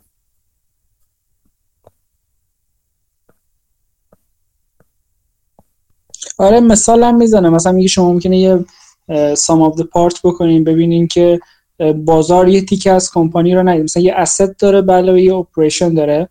که شما میگین قیمت کمپانی میگین اندازه operation شه بعد میگین که اون asset ش اون hidden value ی که بازار نمی‌بینه. ولی ممکنه که بازار اتفاقا اون hidden value رو دیده ولی به operation قیمت کمتری گذاشته. و شما مهمه که ببینین که واقعا اون operation business رو دوست دارین و چقدر خوبه و چقدر میارزه و نه صرفا چون یه چیزی ببینین که ممکنه بازار ندیده باشه بریم بگین خب این sum of part ش بهتره و hidden asset داره. ممکنه hidden نباشه اون asset ه یه یه چیزایی هم وجود داره. مثلا بعضی وقتا اون چیزی که باعث میشه بازار نبینه نه بازار داره نمی‌بینه اون اتفاقا following سهامه. این من راجع به following می‌خوام یه صحبتی کنم. این که چقدر شناخته شده است. یه وقتی مثلا مثل شرکتی مثل اپل مثلا که مثلا صدها و شاید هزاران analyst دارن دنبالش می‌کنن و ریز به ریز همه چیشو می‌خونن. تمام چی میگم بهش مدارک مالیشو زیر رو می‌کنن زیر نویسا همه همه گوشاشو می‌دونن. مثل کاراگاه افتادن به جونش احتمال اینکه اتفاقی توی اپل مثلا بیفته. که دیده نمیش نشه خیلی کمتر هستش. از اینکه احتمالی توی مثلا یک سهامی که مثلا یک سهام 50 میلیون دلار مارکت کپی توی یک مثلا کانادا مثلا بیفته که ندیده نشه. از اون طرف بعدی خودش هم داره. یعنی اتفاقا ممکنه تو اون ماجرا چون این همه دارن دنبال می‌کنن اون تفکر گله باعث بشه که یک خوشبینی بیش از حد یا یک بدبینی بیش از حد سهام رو یک جایی بذاره که همه با هم دیگه به صورت گله اشتباه سهام کنن اینو من کتمان نمی‌کنم. جدا از اینکه همیشه خارج از گله رفتار کردن توی جایی که گله وجود داره خیلی کار سختی هستش. خارج از گله رفتار کردن تو جایی که اصلا گله وجود نداره ساده تر هستش. یعنی شما اون پایین می‌تونید نظر درست یا غلطی داشته باشین و به عنوان یک آنالیست خارج از گله رفتار کنید. مثلا یک دلیلی که باعث میشه آنالیست نرن اونجا همینه. چون نمیخ... می‌خوان می‌خوان لای گله قایم بشن دیگه. یعنی اگر همه مثل همدیگه فکر کنن همه با همدیگه مثلا اون چیزی بهش میگن consensus earning و مثلا پیش بینی سوددهی شرکت در quarter بعدی همه مثل همدیگه بگن پس کسی نمی‌تونه خیلی یکشون بگه بگه ابله این چه پیش بینی بود کردی؟ عدد این شد. اون خیلی راحت می‌تونه برگردی. خب یه چیزی بود که همیش از ماها ندیدیم. همه ما هزار نفری که اپل دنبال می‌کنیم همه دید دیگه داشتیم. لای گله میشه قایم شد. لای جایی که گله نباشه لای وجود نداره لاش خواهیم شد. اینو اینو می‌خواستم الان بهش برسم. که خیلی وقتا کاتالیست ما دقیقا میشه همون follower پیدا کردن following پیدا کردن. یعنی شرکت شما یه وقتی شرکت می‌بینین که خیلی کوچیکه خیلی هم سود داره پیشرفت می‌کنه همه چی خوب عالیه ولی خب هنوز ارزش گذاری پایینه. چه چیزی باعث میشه؟ چه کاتالیستی براش وجود داره که این این رشد خوب و فلان و همه رو ببینن همه ببینن؟ همین اینکه انقدر بزرگ بشه که بیاد تو screen بعضیا. market cap ش فرض کنید داره با multiple مثلا P به E 10 داره معامله میشه. مثلا 10 میلیون ای داره. فقط من خیلی ساده دارم میگم. که ای وی بی ای حالا هر مزربی شما بگیرید. داره با 10 معامله شه بعد مثلا الان پس پرایسش روی 100 میلیون گذاشته میشه مارکت کپش 10 10 پی بی ای. و شما با این عقیده این که این باید مثلا با مثلا 20 گذاشته بشه چون رشد خیلی خوبی داره. شما ممکن تا زمانی که بیاد این یه سهام 500 میلیون دلاری بشه یعنی 50 میلیون مارکت کپ 50 میلیون سود پیدا کنه همچنان کسی دنبالش نکنه. ولی وقتی یه حساب 500 میلیون دلاری اون وقتی که مثلا تازه ش... analyst ها و اینا دنبالش می‌کنن و همه نگاهش می‌کنن میگن خب ما شرکتی داریم که رشدش مثلا 10 درصد در سال P/E به نظر ما هم باید 20 گذاشته بشه. به نظر ما هم باید 20 گذاشته بشه. این قیمت رو می‌ذارن روش و یهو سهام بابت همون دو تا set follower analyst ی که دنبالش می‌کنن حالا چشمشون بهش جمع شده از 500 میلیون در عرض دو ماه میشه قیمتش یک میلیارد. با اون 50 میلیون چیزش 50 میلیون ارنینگش بعضی وقتا کاتالیست خود مارکت کپه یعنی شما باید صبر هیچ راه دیگه ندارید. جز اینکه صبر کنید تا این سهام انقدر بزرگ بشه که وارد رادار خیلی ها بشه. خیلی اینجوری نگاه می‌کنن. به قول معروف اون این کسل میگفتش می‌گفت من سهام سهام آندر ولیو پیدا می‌کنم که کسی دنبالش نمی‌کنه. و وقتی اوور ولیو میشه و بقیه زیادی پیداش کردن اوور ولیو میشه اون موقع سعی می‌کنن بفروشنش یعنی اینجوری است که میرن دنبال اصطلاحا آندر فالود آیدیا میگردن دنبال ایده هایی میگردن که کسی دنبالش نمی‌کنه. بعد آخه کاتالیست خود سایز هستش. اینم جالب بودش. یه چیز دیگه هم که مطرح می‌کرد اینم دوباره ایده بود. می‌گفت مثلا یه کمپانی دارین شما که سهام داره بخش مثلا قابل توجهی سهام یک کمپانی دیگر رو داره تو بالانس چیزش. خب اینا هر quarter میان این سهام ها رو update می‌کنن مثلا این quarter میگه خب ارزش این داره اینقدر quarter بعد میگه اینقدر بعد جدیدا تازه این update این سهامایی که دارن رو هم تو این earning شون هم میارن. یعنی ممکنه یه درصد بالایی از اون کمپانی نباشه که بیاد consolidate ش بکنه و تو earning ش بیاد. ولی الان جدیدا میگن اون marketable securities هر quarter میان mark to market می‌کنین و اون رو جزء net income هم میارن و یعنی earning هم بالا پایین می‌کنه. شما فرض کنید یه کمپانی دارین که سهام یه شرکت دیگه ای رو داره. و این سهام قابل توجه نسبت به market cap کمپانی اولی مثلا خودش 100 میلیونه ولی ارزش اون دارایی که داره سهام شرکتی 50 میلیونه. حالا شما فرض کنید این quarter اتفاقی میفته که قیمت سهام کمپانی دوم یو سه برابر میشه دو برابر میشه. خب اتفاقی میفته اینه که ارزش این دارایی کمپانی اول که روی کمپانی دوم هم خیلی رفته بالاتر ولی اینو اعلام نمی‌کنه تا کوارتر بعدی. پس شما می‌تونید ببینید که خب ارزش کمپانی اول که خیلی بالا میره به خاطر اینکه این سکیوریتیش خیلی بالا رفته ولی هنوز اعلامش نکرد چون هنوز کوارتر نشده حالا شما می‌تونید چیکار بکنین؟ می‌تونید کمپانی اول رو لانگ بکنین بعد معادل سهامی که داره به همون نسبت کمپانی دوم رو شورت بکنین که از اختلاف بین قیمت کمپانی اول دوم که ناشی از بالا رفتن سهام کمپانی دوم سود ببرین. ولی حالا خود میهای میهای شویک می‌گفت که ما کاری که می‌کنیم اینه که میایم کمپانی دوم هم والویشن می‌کنیم. اگه ببینیم کمپانی دوم هم آندر ولیو دیگه شاید اصلا شورتش نکنیم. هم فقط کمپانی اول رو لانگ می‌کنیم. که این هم ایده جالبه. مثلا من نمونهش رو تو B. Riley می‌دیدم که سهام B. Riley یو میافتاد. میگم خب چه اتفاقی افتاده؟ می‌دیدم که مثلا کمپانی BW که توش B. Riley سهم سی سهم داره earning بدی داشته. قیمت سهامش ریخته. و معادل اون سهمی که B. Riley توی اون داره قیمت سهام B. Riley اومده پایین. یعنی عملا ملت اومدن شورت کردن B. Riley رو به خاطر اینکه می‌دونن اون دارایش که تو کمپانی دوم ارزشش کم شده و quarter بعدی اینو کمتر اینو اعلام خواهد کرد به عنوان یه ضرر. و خب این ایده هم جالبه کلا. آره همیشه برقرار است البته. خیلی وقتا همزمان با اون چیزی که حالا لازم نتیجه شرکتی که شرکت دومه که سهامش رو شرکت اول داره ارنینگ بدی بده تا اون بالا پایین بشه. خیلی وقتا خود اون مثلا حالا خبری میاد یا چیزی میشه قیمت اون میره پایینتر یا اون توی صنعتی هستی کلا اون صنعت مثلا مالتیپلاش کمتر میشه کلا آینده بدتری در موردش در اون صنعت دیده میشه. به خاطر این که قیمت سهام اون بیاد پایین. و همزمان این می‌خوام بگم همزمان اینور هم چیز میشه منعکس میشه. اینجوری نیست که مثلا همزمان منعکس نشه. خیلی وقتا ارزش گذاری با فاصله چند ساعت اینورم چیز میشه اینورم منعکس میشه بعد وقت نمیشه. اون وقتی که نمیشه آره فرصت خوبی هستش که وارد دقیقا این که منعکس میشه به خاطر اینکه یه عده دارن منعکسش می‌کنن دیگه با همین تکنیک. آره آره همین جوری هستش که بازم میگم شما نگاه کنید شرکتی که شناخته شده هستن به خودی مثلا بیرایلی جزو سهامی هستش که تا اونجایی که من کم follower نداره follower زیادی دارن روش. اینجاها شانس این که شما همچین چیزی پیدا کنید کمتر است نه اینکه نیست. کمتر هستش که همچین فرصتی پیدا کنید. تا اینکه مثلا جایی که کلا کسی نمی‌دونه چه خبره توش. آره ولی همین حالا باز قابل بحث. مثلا میدیم مثلا اون شرکت ریخته و یه عددی فرض کنید 100 میلیون ریخته. بیرایلی 30 درصد سهامشو داره. یعنی اگه proportional بخوایم حساب کنیم بیرایلی مثلا فرض کنین شرکت اگه 100 میلیون زر... market cap ش کم شده بیرایلی هم 30 درصد اونو داره. تقریبا 33 میلیون بیرایلی باید mark down بکنه اون asset ی که داره رو. خب اگه 33 میلیون mark down بکنه خب می‌بینی market cap بیرایلی هم باید 33 میلیون بیاد پایین دیگه. ولی می market cap بیرایلی 150 میلیون اومده پایین. یعنی انگار با یه multiple earning اومدن بیرایلی رو کم کردن نه با اندازه پولی که از دست داده. درسته درسته. به نظر مت... حالا نکته اینه که وقتی مثلا یه کمپانی مثل BW سهامش فرض بکنین میریزه خب یه عده میرن می‌بینن سهامدار بزرگش کیان بعد میرن می‌بینن خب بیرایلی سهامدار بزرگشه بعد میرن سهام بیرایلی رو trade می‌کنن. ولی کاری که یکی دیگه می‌تونه بکنه اینه که سهامدار کوچیک‌ترش رو نگاه کنه. مثلا فرض یکی یک درصد این سهام بی دبلیو رو داره.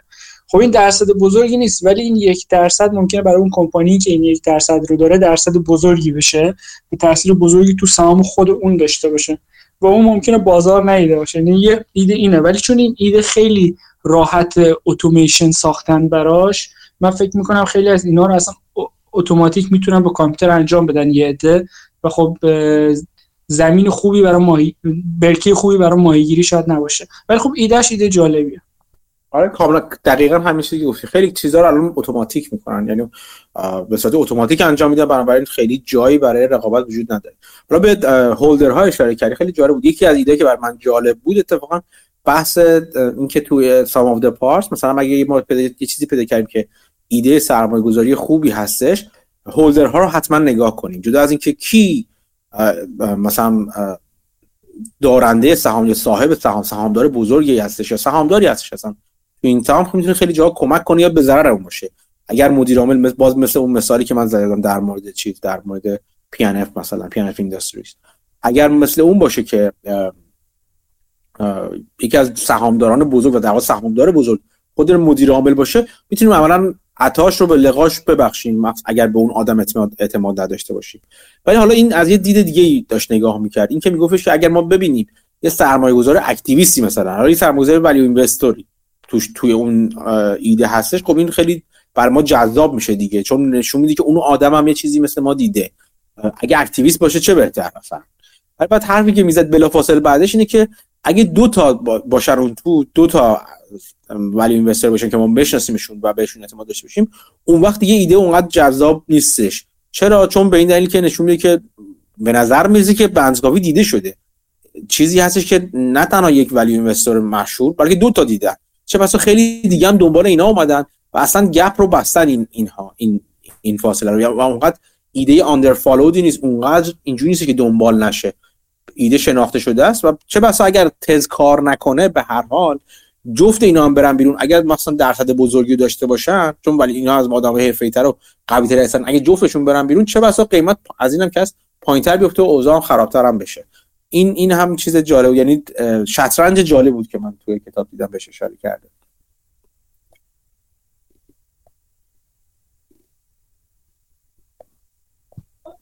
یه ایده جالب دیگهش راجب sum of part ی بود که correlation داره. این برای من خیلی جالب بود. مثلا یه retailer یه real estate هم داره که مثلا توش retail کار retail انجام میده. می‌گفت این دوتا با هم correlation داره و حتی اگه شما بفروشین و دوباره اجاره بکنین همون ساختمون رو هم این جدا بکنین business رو هم به هم دیگه. چون این retailer دوباره توشه و داره جنس میفروشه بازار این اگه بد باشه ارزش اون real estate هم پایینه چون ممکنه نتونه rent شو بده و چیزای دیگه. و می‌گفت حواستون به این correlation هم باشه. یا مثلا فرض یکی یه hardware asset میفروشه بعد روش خدمات services میده. خب این دوتا با هم correlated ن اگه اون بخش hardware ش خوب کار نکنه بخش سرویسش هم عملا میپره. و شما باید حواستون باشه که الکی نیاین sum of part بکنین بین چیزایی که correlation دارن اونا رو با هم یک کاسه بکنین value بکنین شاید منطقی تر باشه و به اشتباه نمیافتین اینجا خیلی خیلی بحث مهم بود. مثلا تو قسمت اول که در مورد real estate بودش در مورد اصلا یه از ایده که من چند بار راجعش صحبت کردم sale leaseback بود دیگه. یعنی خیلی از شرکت هایی که مثلا یک کارخونه دارن یک زمینی دارن هر چی که دارن. یه سری املاک دارن که تو تو اون املاک operation و عملیات خودشون رو انجام میدن. یه قسمتی از مخصوصا شرکتی که دچار دردسر مالی شدن. یعنی مثلا نگاه می‌کنن یا مثلا بدهی داره و این بدهی مخصوصا الان که نرخ بهره بالاتر رفته این بدهی می‌تونه هزینه بهره در سالیانه بالاتری براش داشته باشه و بخش بزرگی از کشفلاشو بخوره در واقع. اینجور وقت هست که این شرکت به فکر لیست بای بک یعنی سیل لیست بک میفتن یعنی اون ملک رو میفروشن به یک خریداری به یک مالکی و بعد از خود اون دوباره اجارش می‌کنن. یعنی میرن تو املاک اجاره در واقع میشن. ترجیح میدن به جای مالکیت یک ملکی که توش عملیات خودشون رو انجام میدن اون ملک رو در واقع اجاره کنن. و از پولی که از این بعد آزاد میشه بخش از بدهیشون بدن و اینجوری خب یه مقدار بیشتر از کشفلاشون رو آزاد می‌کنن و خیلی اتفاقای خوبی دیگه ای که ممکنه بیفته. این این ایده خوبه تا زمانی که بشه زمان خوبی اون سیل رو انجام داد. یعنی اگه قرار اون سیل leaseback رو زمان بدی انجام بدیم چه بسا اصلا نشه این کارو کرد. یعنی قیمت هایی که پیشنهادهایی که می‌گیرین مثلا در مورد همون retailer هایی که تو strip mall ها مثلا صحبتش شدش. وقتی بخواد مثلا یه یه یه فروشگاه retailer ی هستش که لباس فروشی هست که تو strip mall یا توی mall بزرگ است و اون ملک رو می‌خواد بفروشه و دوباره leaseback ش leaseback ش کنه. خود اون ملکه به دلیل اینکه کلا retailer ها و mall ها در در موقعیت خوبی نیستن فروش خوبی ندارن اینا همه اینا با هم یه میشه که قیمت اولی که دریافت می‌کنه اصولا قیمت خوبی نباشه و خب مجبور زیر قیمت بفروشه اگر مجبور بشه بفروشه. این این درست که ایده خوبه سیل لیست بک ایده خوبی می‌تونه باشه ولی باید نگاه کرد که خب چند می‌تونه بفروشه. یک قسمت این معادله اون سیل هست اون فروش هستش که بتونه بفروشه اون مرک رو. این جالب بود اون بخش چیزش جالب بود بخشی که دوباره در مورد اچ مثال زده بود که تو گفتی در مورد سرویس. اگر یه شرکت دو تا business داره که یه قسمتش با فروش hardware هست مثلا یه من پرینتر میفروشم و بعد خدماتی که میدم مثلا تونر برای پرینترها مثلا میفروشم بهشون. این دو تا دو طرف business من هست. اگر مثلا اون فروش پرینتر هم بیاد پایین خود به خود فروش چیز هم میاد پایین. فروش تونر ها ما میاد پایین. یعنی اینجوری نیست که شما بگین که خب اگر یک بخش یک part sum of parts بود دیگه یک جزء کسب و کار من اگر افت کرد نه اون یکی بخش هستش که خیلی هم خوب اتفاقا خیلی هم خوب داره محافظت می‌کنه ازش نه اگر این دو تا بخش مثل پرینتر و تونر مثلا به هم دیگه وابسته باشن یکیش که پایین بیاد دومی هم ممکنه پایین بیاد. اگر ما مردم پرینترهای کمتری اصولا بخرن. کم کم تونرهای کمتری هم خواهند خرید دیگه. این وابستگی کسب و کارها به هم دیگه خیلی مهم هستن. اصلا یکی از دلایلی که مانگر و اینا چیز کردن می‌گفت ما یه جوری ساختیم که نشه به این راحتی جدا کرد برکشایر از هم دیگه همینه. سعی کردن تا با تا حدی به هم دیگه وابسته نگه دارن business ها رو که شکستنشون به صرفه نباشه. یعنی با هم دیگه واقعا چیزی به اسم هم با اینکه بافت خیلی فوش میده به هم میگه اغلب وقتی حرف از synergy و هم افزایی میشنوید باید اونجا فلنگو ببندید. داموداران هم همین حرفو می‌زنه. اغلب کلمه بد استفاده شده یه و یک جور کلک و کلاهبرداری حساب میشه. ولی به صورت واقعی سعی کردن برکشار یک هم افزایی داشته باشه تو بعضی از تو خیلی از خیلی نه بعضی خیلی از کسب و کارهاش با هم دیگه. به همین دلیل شکوندنشون ارزش جدیدی رو ایجاد نمی‌کنه. مگه به قول مانگر ارزش یک باره. مثل کشتن یک قاز تختلا میمونه دیگه. شما به کشنش ممکنه یک بار بکشین یه سوری بده یک چیز غاز خوب یک کباب غاز خوبی بخورید. ولی اون تخم طلا رو از دست دادید دیگه برای همیشه. این این مهندسی بافت و مانگر در مورد برکشایر بود صحبت از داموداران شد. راجع به تسلا که چند پیش ویدیو داده بود اتفاقا یه حرف مرتبط زد. گفت بعضی میگن که چرا تسلا رو sum of part نمی‌کنی و چرا مثلا راجع business های دیگهش نمیای جدا والویشن بکنی با هم جمع بکنی. گفت ببینید تجربه من اینه که اگه راجع به section های business که حتی ممکن متفاوت هم باشن. اطلاعات کافی نداشته باشین و بخواین assumption های خیلی زیادی انجام بدین. والویشنتون بیارزش میشه و احتمال خطاش خیلی بیشتر میشه. وقتی که segment information داریم بنز کافی که لازم نباشه assumption های زیادی بکنین خب sum of part می‌کنین. ولی اگه segment تو هم باشه و بعد خیلی assumption بکنین که اینها رو از هم جدا بکنین بهتر sum of part نکنین و اینها رو یک کاسه با هم والویشن بکنین.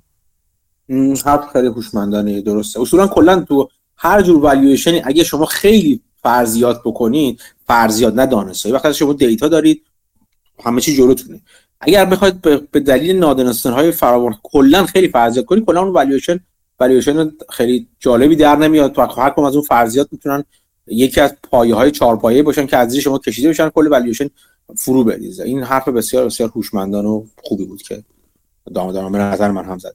خیلی جالب بود. آم خب اگر موافق باشیم ما همینجا نگه داریم گفتگو رو در مورد این فصل. فکر کنم بندز کافی جذاب شده که اگر کسی نخونده بریم فصل رو بخونه. خیلی خیلی ایده های مختلف داره. برای اینکه چجوری screen کنیم سهام رو چجوری دنبال چی بگردیم که همچین به قول معروف ارزش ها و دارایی های پنهانی رو بتونیم پیدا کنیم که خوندنش رو اکیدا توصیه می‌کنم. تا بریم فصل بعد ببینیم هفته بعد راجع به چی باید صحبت کنیم. اگر قبل از اینکه ببندیم سوالاتی قسمت thrift conversion رو من نفهمیدم. thrift conversion ها باید بدونیم که چی هستن. thrift ها یه سری بانک های محلی بودن و هنوز هم هستن تو آمریکا. یعنی مثلا اینجوری که مثلا یک شهر یه بانکی داره تو خود فقط اون شهر شعبه داری یا حد اکثر توی کانتیه توی بخش دو تا سه تا چهار تا پنج تا ده تا شعبه داریم برون اینا به این صورت بودن به صورت تراست بودن اصطلاحا. یعنی اینجوری بودن که سهامداران این بانک همون سپرده گذاران بانک بودن. خب؟ و بعد سپرد پوش پولشون اون تو بودش. کم کم در طول زمان خیلی وقتا اینا بانک های خیلی خوب بودن. یعنی از نظر عملیاتی خیلی انقدر خوب بودن که خیلی از شعبان مثلا Wells Fargo می‌خواسته بره وارد یه بخشی از چیز بشه. بخشی از مثلا کانت Orange County یا فلان county مثلا Orange County خیلی معروفه. یه county دور افتاده بخشی دور افتاده بشه راه ورود بهش چیزش بود که این رفته اینا رو میخریده. خب؟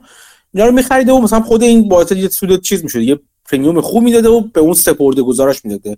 در واقع پولی بهشون میدادن و سپرده گذار میموندن و بابت مالکیت یعنی چیز انتقال مالکیت خودشون به چیز به اون بانک دیگه یه پول خیلی خوبی هم در میوردن یه راه دیگه بعد وقتی در این کار اتفاق میفته خیلی از این ثریفت ها بهش میگن ثریفت خیلی از اینها گفتن که خب ما این بانک ها کوچیک داریم چرا منتظر بشیم یه شرکت یه بانک دیگه بیاد ما رو بخره؟ ما خودمون رو می‌بریم تو بازار سهام اصلا. یعنی تبدیل می‌کنیم به یک کورپوریشن این بانک رو و میریم تو بازار سهام. یعنی ما ما سپرده گذاران تبدیل میشیم به سهامداران. و خب اون اون premium دارای مالکیت ما سپرده گذار میمونیم و اون مالکیت خودمون رو به صورت سهام میفروشیم و این یه پول اضافه میره تو جیب ما. این IPO شدن اینها که طی مراحل بعضیاشون یه مرحله هم بعضیشون دو مرحله هم یه قوانین خاص خودشون دارن. اینها شدن محل کلی از خیلی از این بابت پولدار شدن و هنوز هم هستن این بانک ها تک پیدا میشن. این کتاب هست هستن من دارمش هنوز نخوندم. راجع به ها. چون تو آمریکا چند صد تا بانک خیلی بانک بانک های زیادی هستن. اینجوری نیست مثلا مثل تو کانادا 5 6 تا بانک باشن دیگه بانک های محلی نباشن. تو آمریکا بانک های محلی زیادن. خیلی هم زیادن. یه شعبه مثلا گاهی اوقات حتی. اینا این تبدیل سریفت یعنی تبدیل بانکی که سپرده گذاران سهامدارشن صاحبانش هستن به به یک corporation که سهامداران و سپردهگذاران جدا از همدیگه هستن این یک ارزش خلق می‌کنه. و چیز جذابی هستش. به این اصطلاح میگن thrift conversion. یعنی تبدیل این thrift به IPO تبدیل بهش به یک corporation هستش. این یه ایده بود که زم... یه زمان خیلی زیاد بودن الان کمتر هستن. و یه دوره انقدر زیاد بودن که افراد زیادی مثل Seth, Seth Klarman اینا خیلی پول در آوردن از این بابت. یعنی ریترن های بسیار بالا. در حد مثلا روی این سرمایه گذاریشون های مثلا بالای 50 درصد در سال. خیلی سرمایه گذاری خیلی خوب پیدا شدن. خیلی وقتا خودشون کاتالیست می‌شدن. یعنی میومدن شروع می‌کردن سهام خریدن. چون یه بانک خصوصی دیگه. راه اینکه سهامدار بشن اینه که برفتن مثلا یه سپرده مثلا یه بانک بودش با 5 میلیون 10 میلیون سپرده طرف می‌رفت یک میلیون دلار میذاشت تو بانک. می‌شد یک مثلا چند دو میلیون دو, مثلا چند 5 میلیون دلار میذاشت تو بانک می‌شد یک سهامدار 50 درصدی. چون 50 درصد سپرده گذاری حالا مال این بود دیگه. بعد میگم خیلی خب حالا من میام اینو اینو کانورتش می‌کنم. اینو میام با بقیه سهامدار سپرده گذار که سهامداران در واقع صاحب بودن صحبت می‌کنم بهشون نشون میدم چقدر ایده خوبی و چجوری همتون یهو می‌تونین یک شبه حالا تو پرانتز در واقع یک شبه تو گیومه یک شبه. یک ساله دو برابر کنیم پولتون رو سپرده گذار بمونید و یک پولی هم بابت اینکه این بانک رو به اینجا رسوندین دریافت کنید و این به صورت activist وارد می‌شدن اصلا تو بانک های کوچیک. در این پول مثلا در عرض یک سال پولشون رو دو سه برابر می‌کردن. خیلی این این کار انجام شده میگن thrift conversion اون چیزی که از thrift ها میگه این هستش. ممنون. من تو پرانتز بگم نمی‌دونم گفتی میدی یا نه نشیدم انگار. مثلا اینا اینجوری بود که اگه 100 میلیون دلار asset شون بود و می‌خواستن IPO بشن 100 میلیون دلار خب شما IPO که میشین share رو میفروشین خب 100 میلیون دلار میاد تو حساب بانکی. اینها خب شیرش رو می‌دادن به مثلا صاحبانش. عملا پول IPO میومد رو پول خود کمپانی. یعنی شما فرض حساب اونجا دارین 10 درصد مثلا حسابا دست شماست معادلش پول دارین. اینا می اومدن مثلا پول، پولی که از از همه می‌گیرن رو می‌ذارن تو حساب خود بانک 10 درصد سهامش هم میدن به شما. یعنی شما اون 10 درصد سهامتون 10 میلیون فرض کنید ارزش داشت 10 میلیون خودتون پول روش گذاشتین شده 20 میلیون ارزش. ولی از این 20 میلیون شما فقط 10 میلیونشو دادین. و اتفاقی میفته اینه که پول شما دو برابر میشه. حالا این وسط یه عده‌م نمیومدن subscribe کنن و شما می‌تونستین over subscribe بکنین. یعنی مثلا اگه 10 درصد اونجاست به شما می‌رسه قانونا شما ممکنه 20 درصدش رو بتونین بخرین چون یه عده اینو ول می‌کردن. و خب اینجوری پول شما یهو اگه 20 درصد یعنی دو برابر سهامو بخرین پول شما عملا 4 برابر می‌شد تو بازه کمی که این IPO می‌شد. آره در میگم این thrift conversion خیلی چیز جالبی بود. هنوزم هست یعنی هنوزم سالی چند تا از این thrift conversion انجام میشه. تو مرحله مختلف هم شما می‌تونید وارد بشید. یه وقتی هستش تو اون مرحله ای که تبدیل به یک سپردهگذار تو پرانتز مالک بانک بشید. یعنی باید شما برید حساب باز کنید توشون. ولی برای همه در دسترس نیست البته. مثلا برای خود آمریکایی‌ها باید در دسترس باشه. یه مرحله بعدم داره بسته به مکانیزم این conversion. شما ممکنه اون وسطاش هم وارد بشین. یعنی تو مرحله subscription وارد بشین. یه قسمتی رو بگیرین هرچی زودتر باشین. مثل یه IPO میمونه دیگه. مثل یک استارتاپ میمونه یه جوری حساب کنید. که هرچی زودتر بتونید تو مرحله زودتر دسترسی داشته باشید و وارد بشید سود نهایی شما می‌تونه خیلی بالاتر باشه. این این خیلی چیز جذابی ولی خب میگم ایده های کوچیک ناشناخته کم شناخته شده مثل این خیلی خیلی جالب. اصلا چند وقت آنلاین روزمان thrift conversion فکر نکنید. آ اینا دست من رفت. از این جور چیزا نه که زیاد پیدا میشه این خیلی اغراقه. ولی پیدا میشه. چیزایی مثل این مکانیزمایی مثل این که شما اگه خوب بشناسید جایی هست که بقیه نمی‌تونن برن دیگه. مثلا همین مثلا کسی نمی‌دونه thrift conversion چی اصلا ندیده تا حالا. ولی اگه شما بدونید چی هست می‌تونید از بابتش پول خوبی در بیارید. البته تو پرانتز یه مدت دیگه خیلی ها شناخته و من الان دارم فکر کجای دیدم مثلا تو نوشته های آین اینو دیدم تو نوشته های گرین دیدم. یه جاش یکیشون می‌گفت مثلا من رفتم که از این بانک ها حساب باز کنم که یه بخشی بتونم بگیرم. یه فلانی رو دیدم یه آدم معروف دیگه رو دیده. یعنی اینا همه آخره کار مثل مگس که روی گوش جمع میشه همه جمع شده بودن دور ورش از یه جایی به بعد برای حداقل خیلی از ولی اینوسترها شناخته شده بود. درسته و چون کوچیک طرف اونایی که باقی موندن کوچیکان خب که خیلی چیز نیستن خیلی اینا هم بزرگ شدن مثلا آین هورن و گرین بلت اینا کارمن نه از یه حدی زمانی بعد انقدر بزرگ شدن که بهشون نمیسر درست حالا مثلا مثلا اینکه یارو یک میلیون میلیون یک میلیون دلار پول داشته باشه بعد بگم که خیلی خوب اگه 100 دلار بذاری اینجا 300 دلار میشه تا سال. ولی فقط 100 دلار می‌تونی بذاری. خب خیلی جذاب نیست برای یارو دیگه. خب که پول من میشه از یک میلیون دلار میشه یک میلیون 200 یک میلیون و 200 دلار تا سال خب که چی؟ می‌دونی چی میگم؟ یعنی همچنان اون جای کوچیک برای آدمای کوچیک‌تر جا باز میشه. اگر وارد اینجور باز چیزا بشین اینجور معاملات در مورد استریفت ها بشین کم کم می‌بینین که اینا سرمایه گذاری خود مخصوص خودشون دارن. یعنی گریملت اون موقع که کوچیک بود این کارا رو می‌کرد. الان یه آدم دیگه هستن که هنوز این کار یعنی این کار الان دارن می‌کنن و کوچیکتر هستن و خیلی گرگ هستن و خیلی به قول معروف آدمای حرفه‌ای خفنی هستن که می‌تونید یه که دنبال اینا را بیفتین در کوتیل اینا بشین. برید ببینید که خب این الان کجا رفته حساب باز کرده. و اینا اطلاعاتی هست که در دسترس هستن. که مثلا فلانی که شما میشناسینش که این کارو خیلی خوب انجام میده کجاها داره میره. بعضی وقتا می‌تونید باشون رفیق بشین. مثلا من یکیشون می‌شناسم این کار می‌کنه تو آمریکا. باشون نزدیک بشین مثلا. که چیز می‌کنن. یک یک آها اینو گفتم. تو تو یکی از پادکست های نه ولیو افتر آورز خود اکوایرز مالتی اونجا که اون زمانی که هنوز توبارس کارلایل با چیز با با سرمایه گذاران صحبت میکردش اینا بیشتر صحبت کردن خیلی به ندرت این کار می‌کنه. با نویسنده کتاب همین کتابی که من دارمش صحبت کرد یا آقای دکتر پی فلان هستش که این کارو خیلی خوب انجام میده. تو توییتر هم هست طرف. مثلا می‌خوام یعنی اگه بیشتر می‌خوام بدونید می‌تونید برید اون اون گفتگو رو پیدا من پیداش می‌کنم می‌ذارم. اگر پیداش نکردید اگر کسی زودتر ازم پیدا کرد می‌ذارم براتون. ولی تو اسکالال با یه بار با یکی از اینا توی پادکست یک ساعته صحبت کرده و اونجا هم یه خلاصه ای از اینکه این ماجرا چی هست چه جوری این کار انجام میدن می‌تونید بشنوید و ببینید. خیلی هم عالی. ممنونم. ب... یه خور باز دوباره طولانی تر شدیم. بازم ممنون از همه دوستانی که شرکت کردن در گفتگو. امیدوارم که برای شما هم جالب و مفید بوده باشه.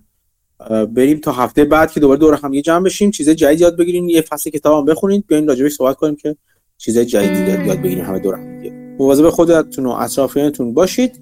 تا هفته بعد خدا نگهدار همگی.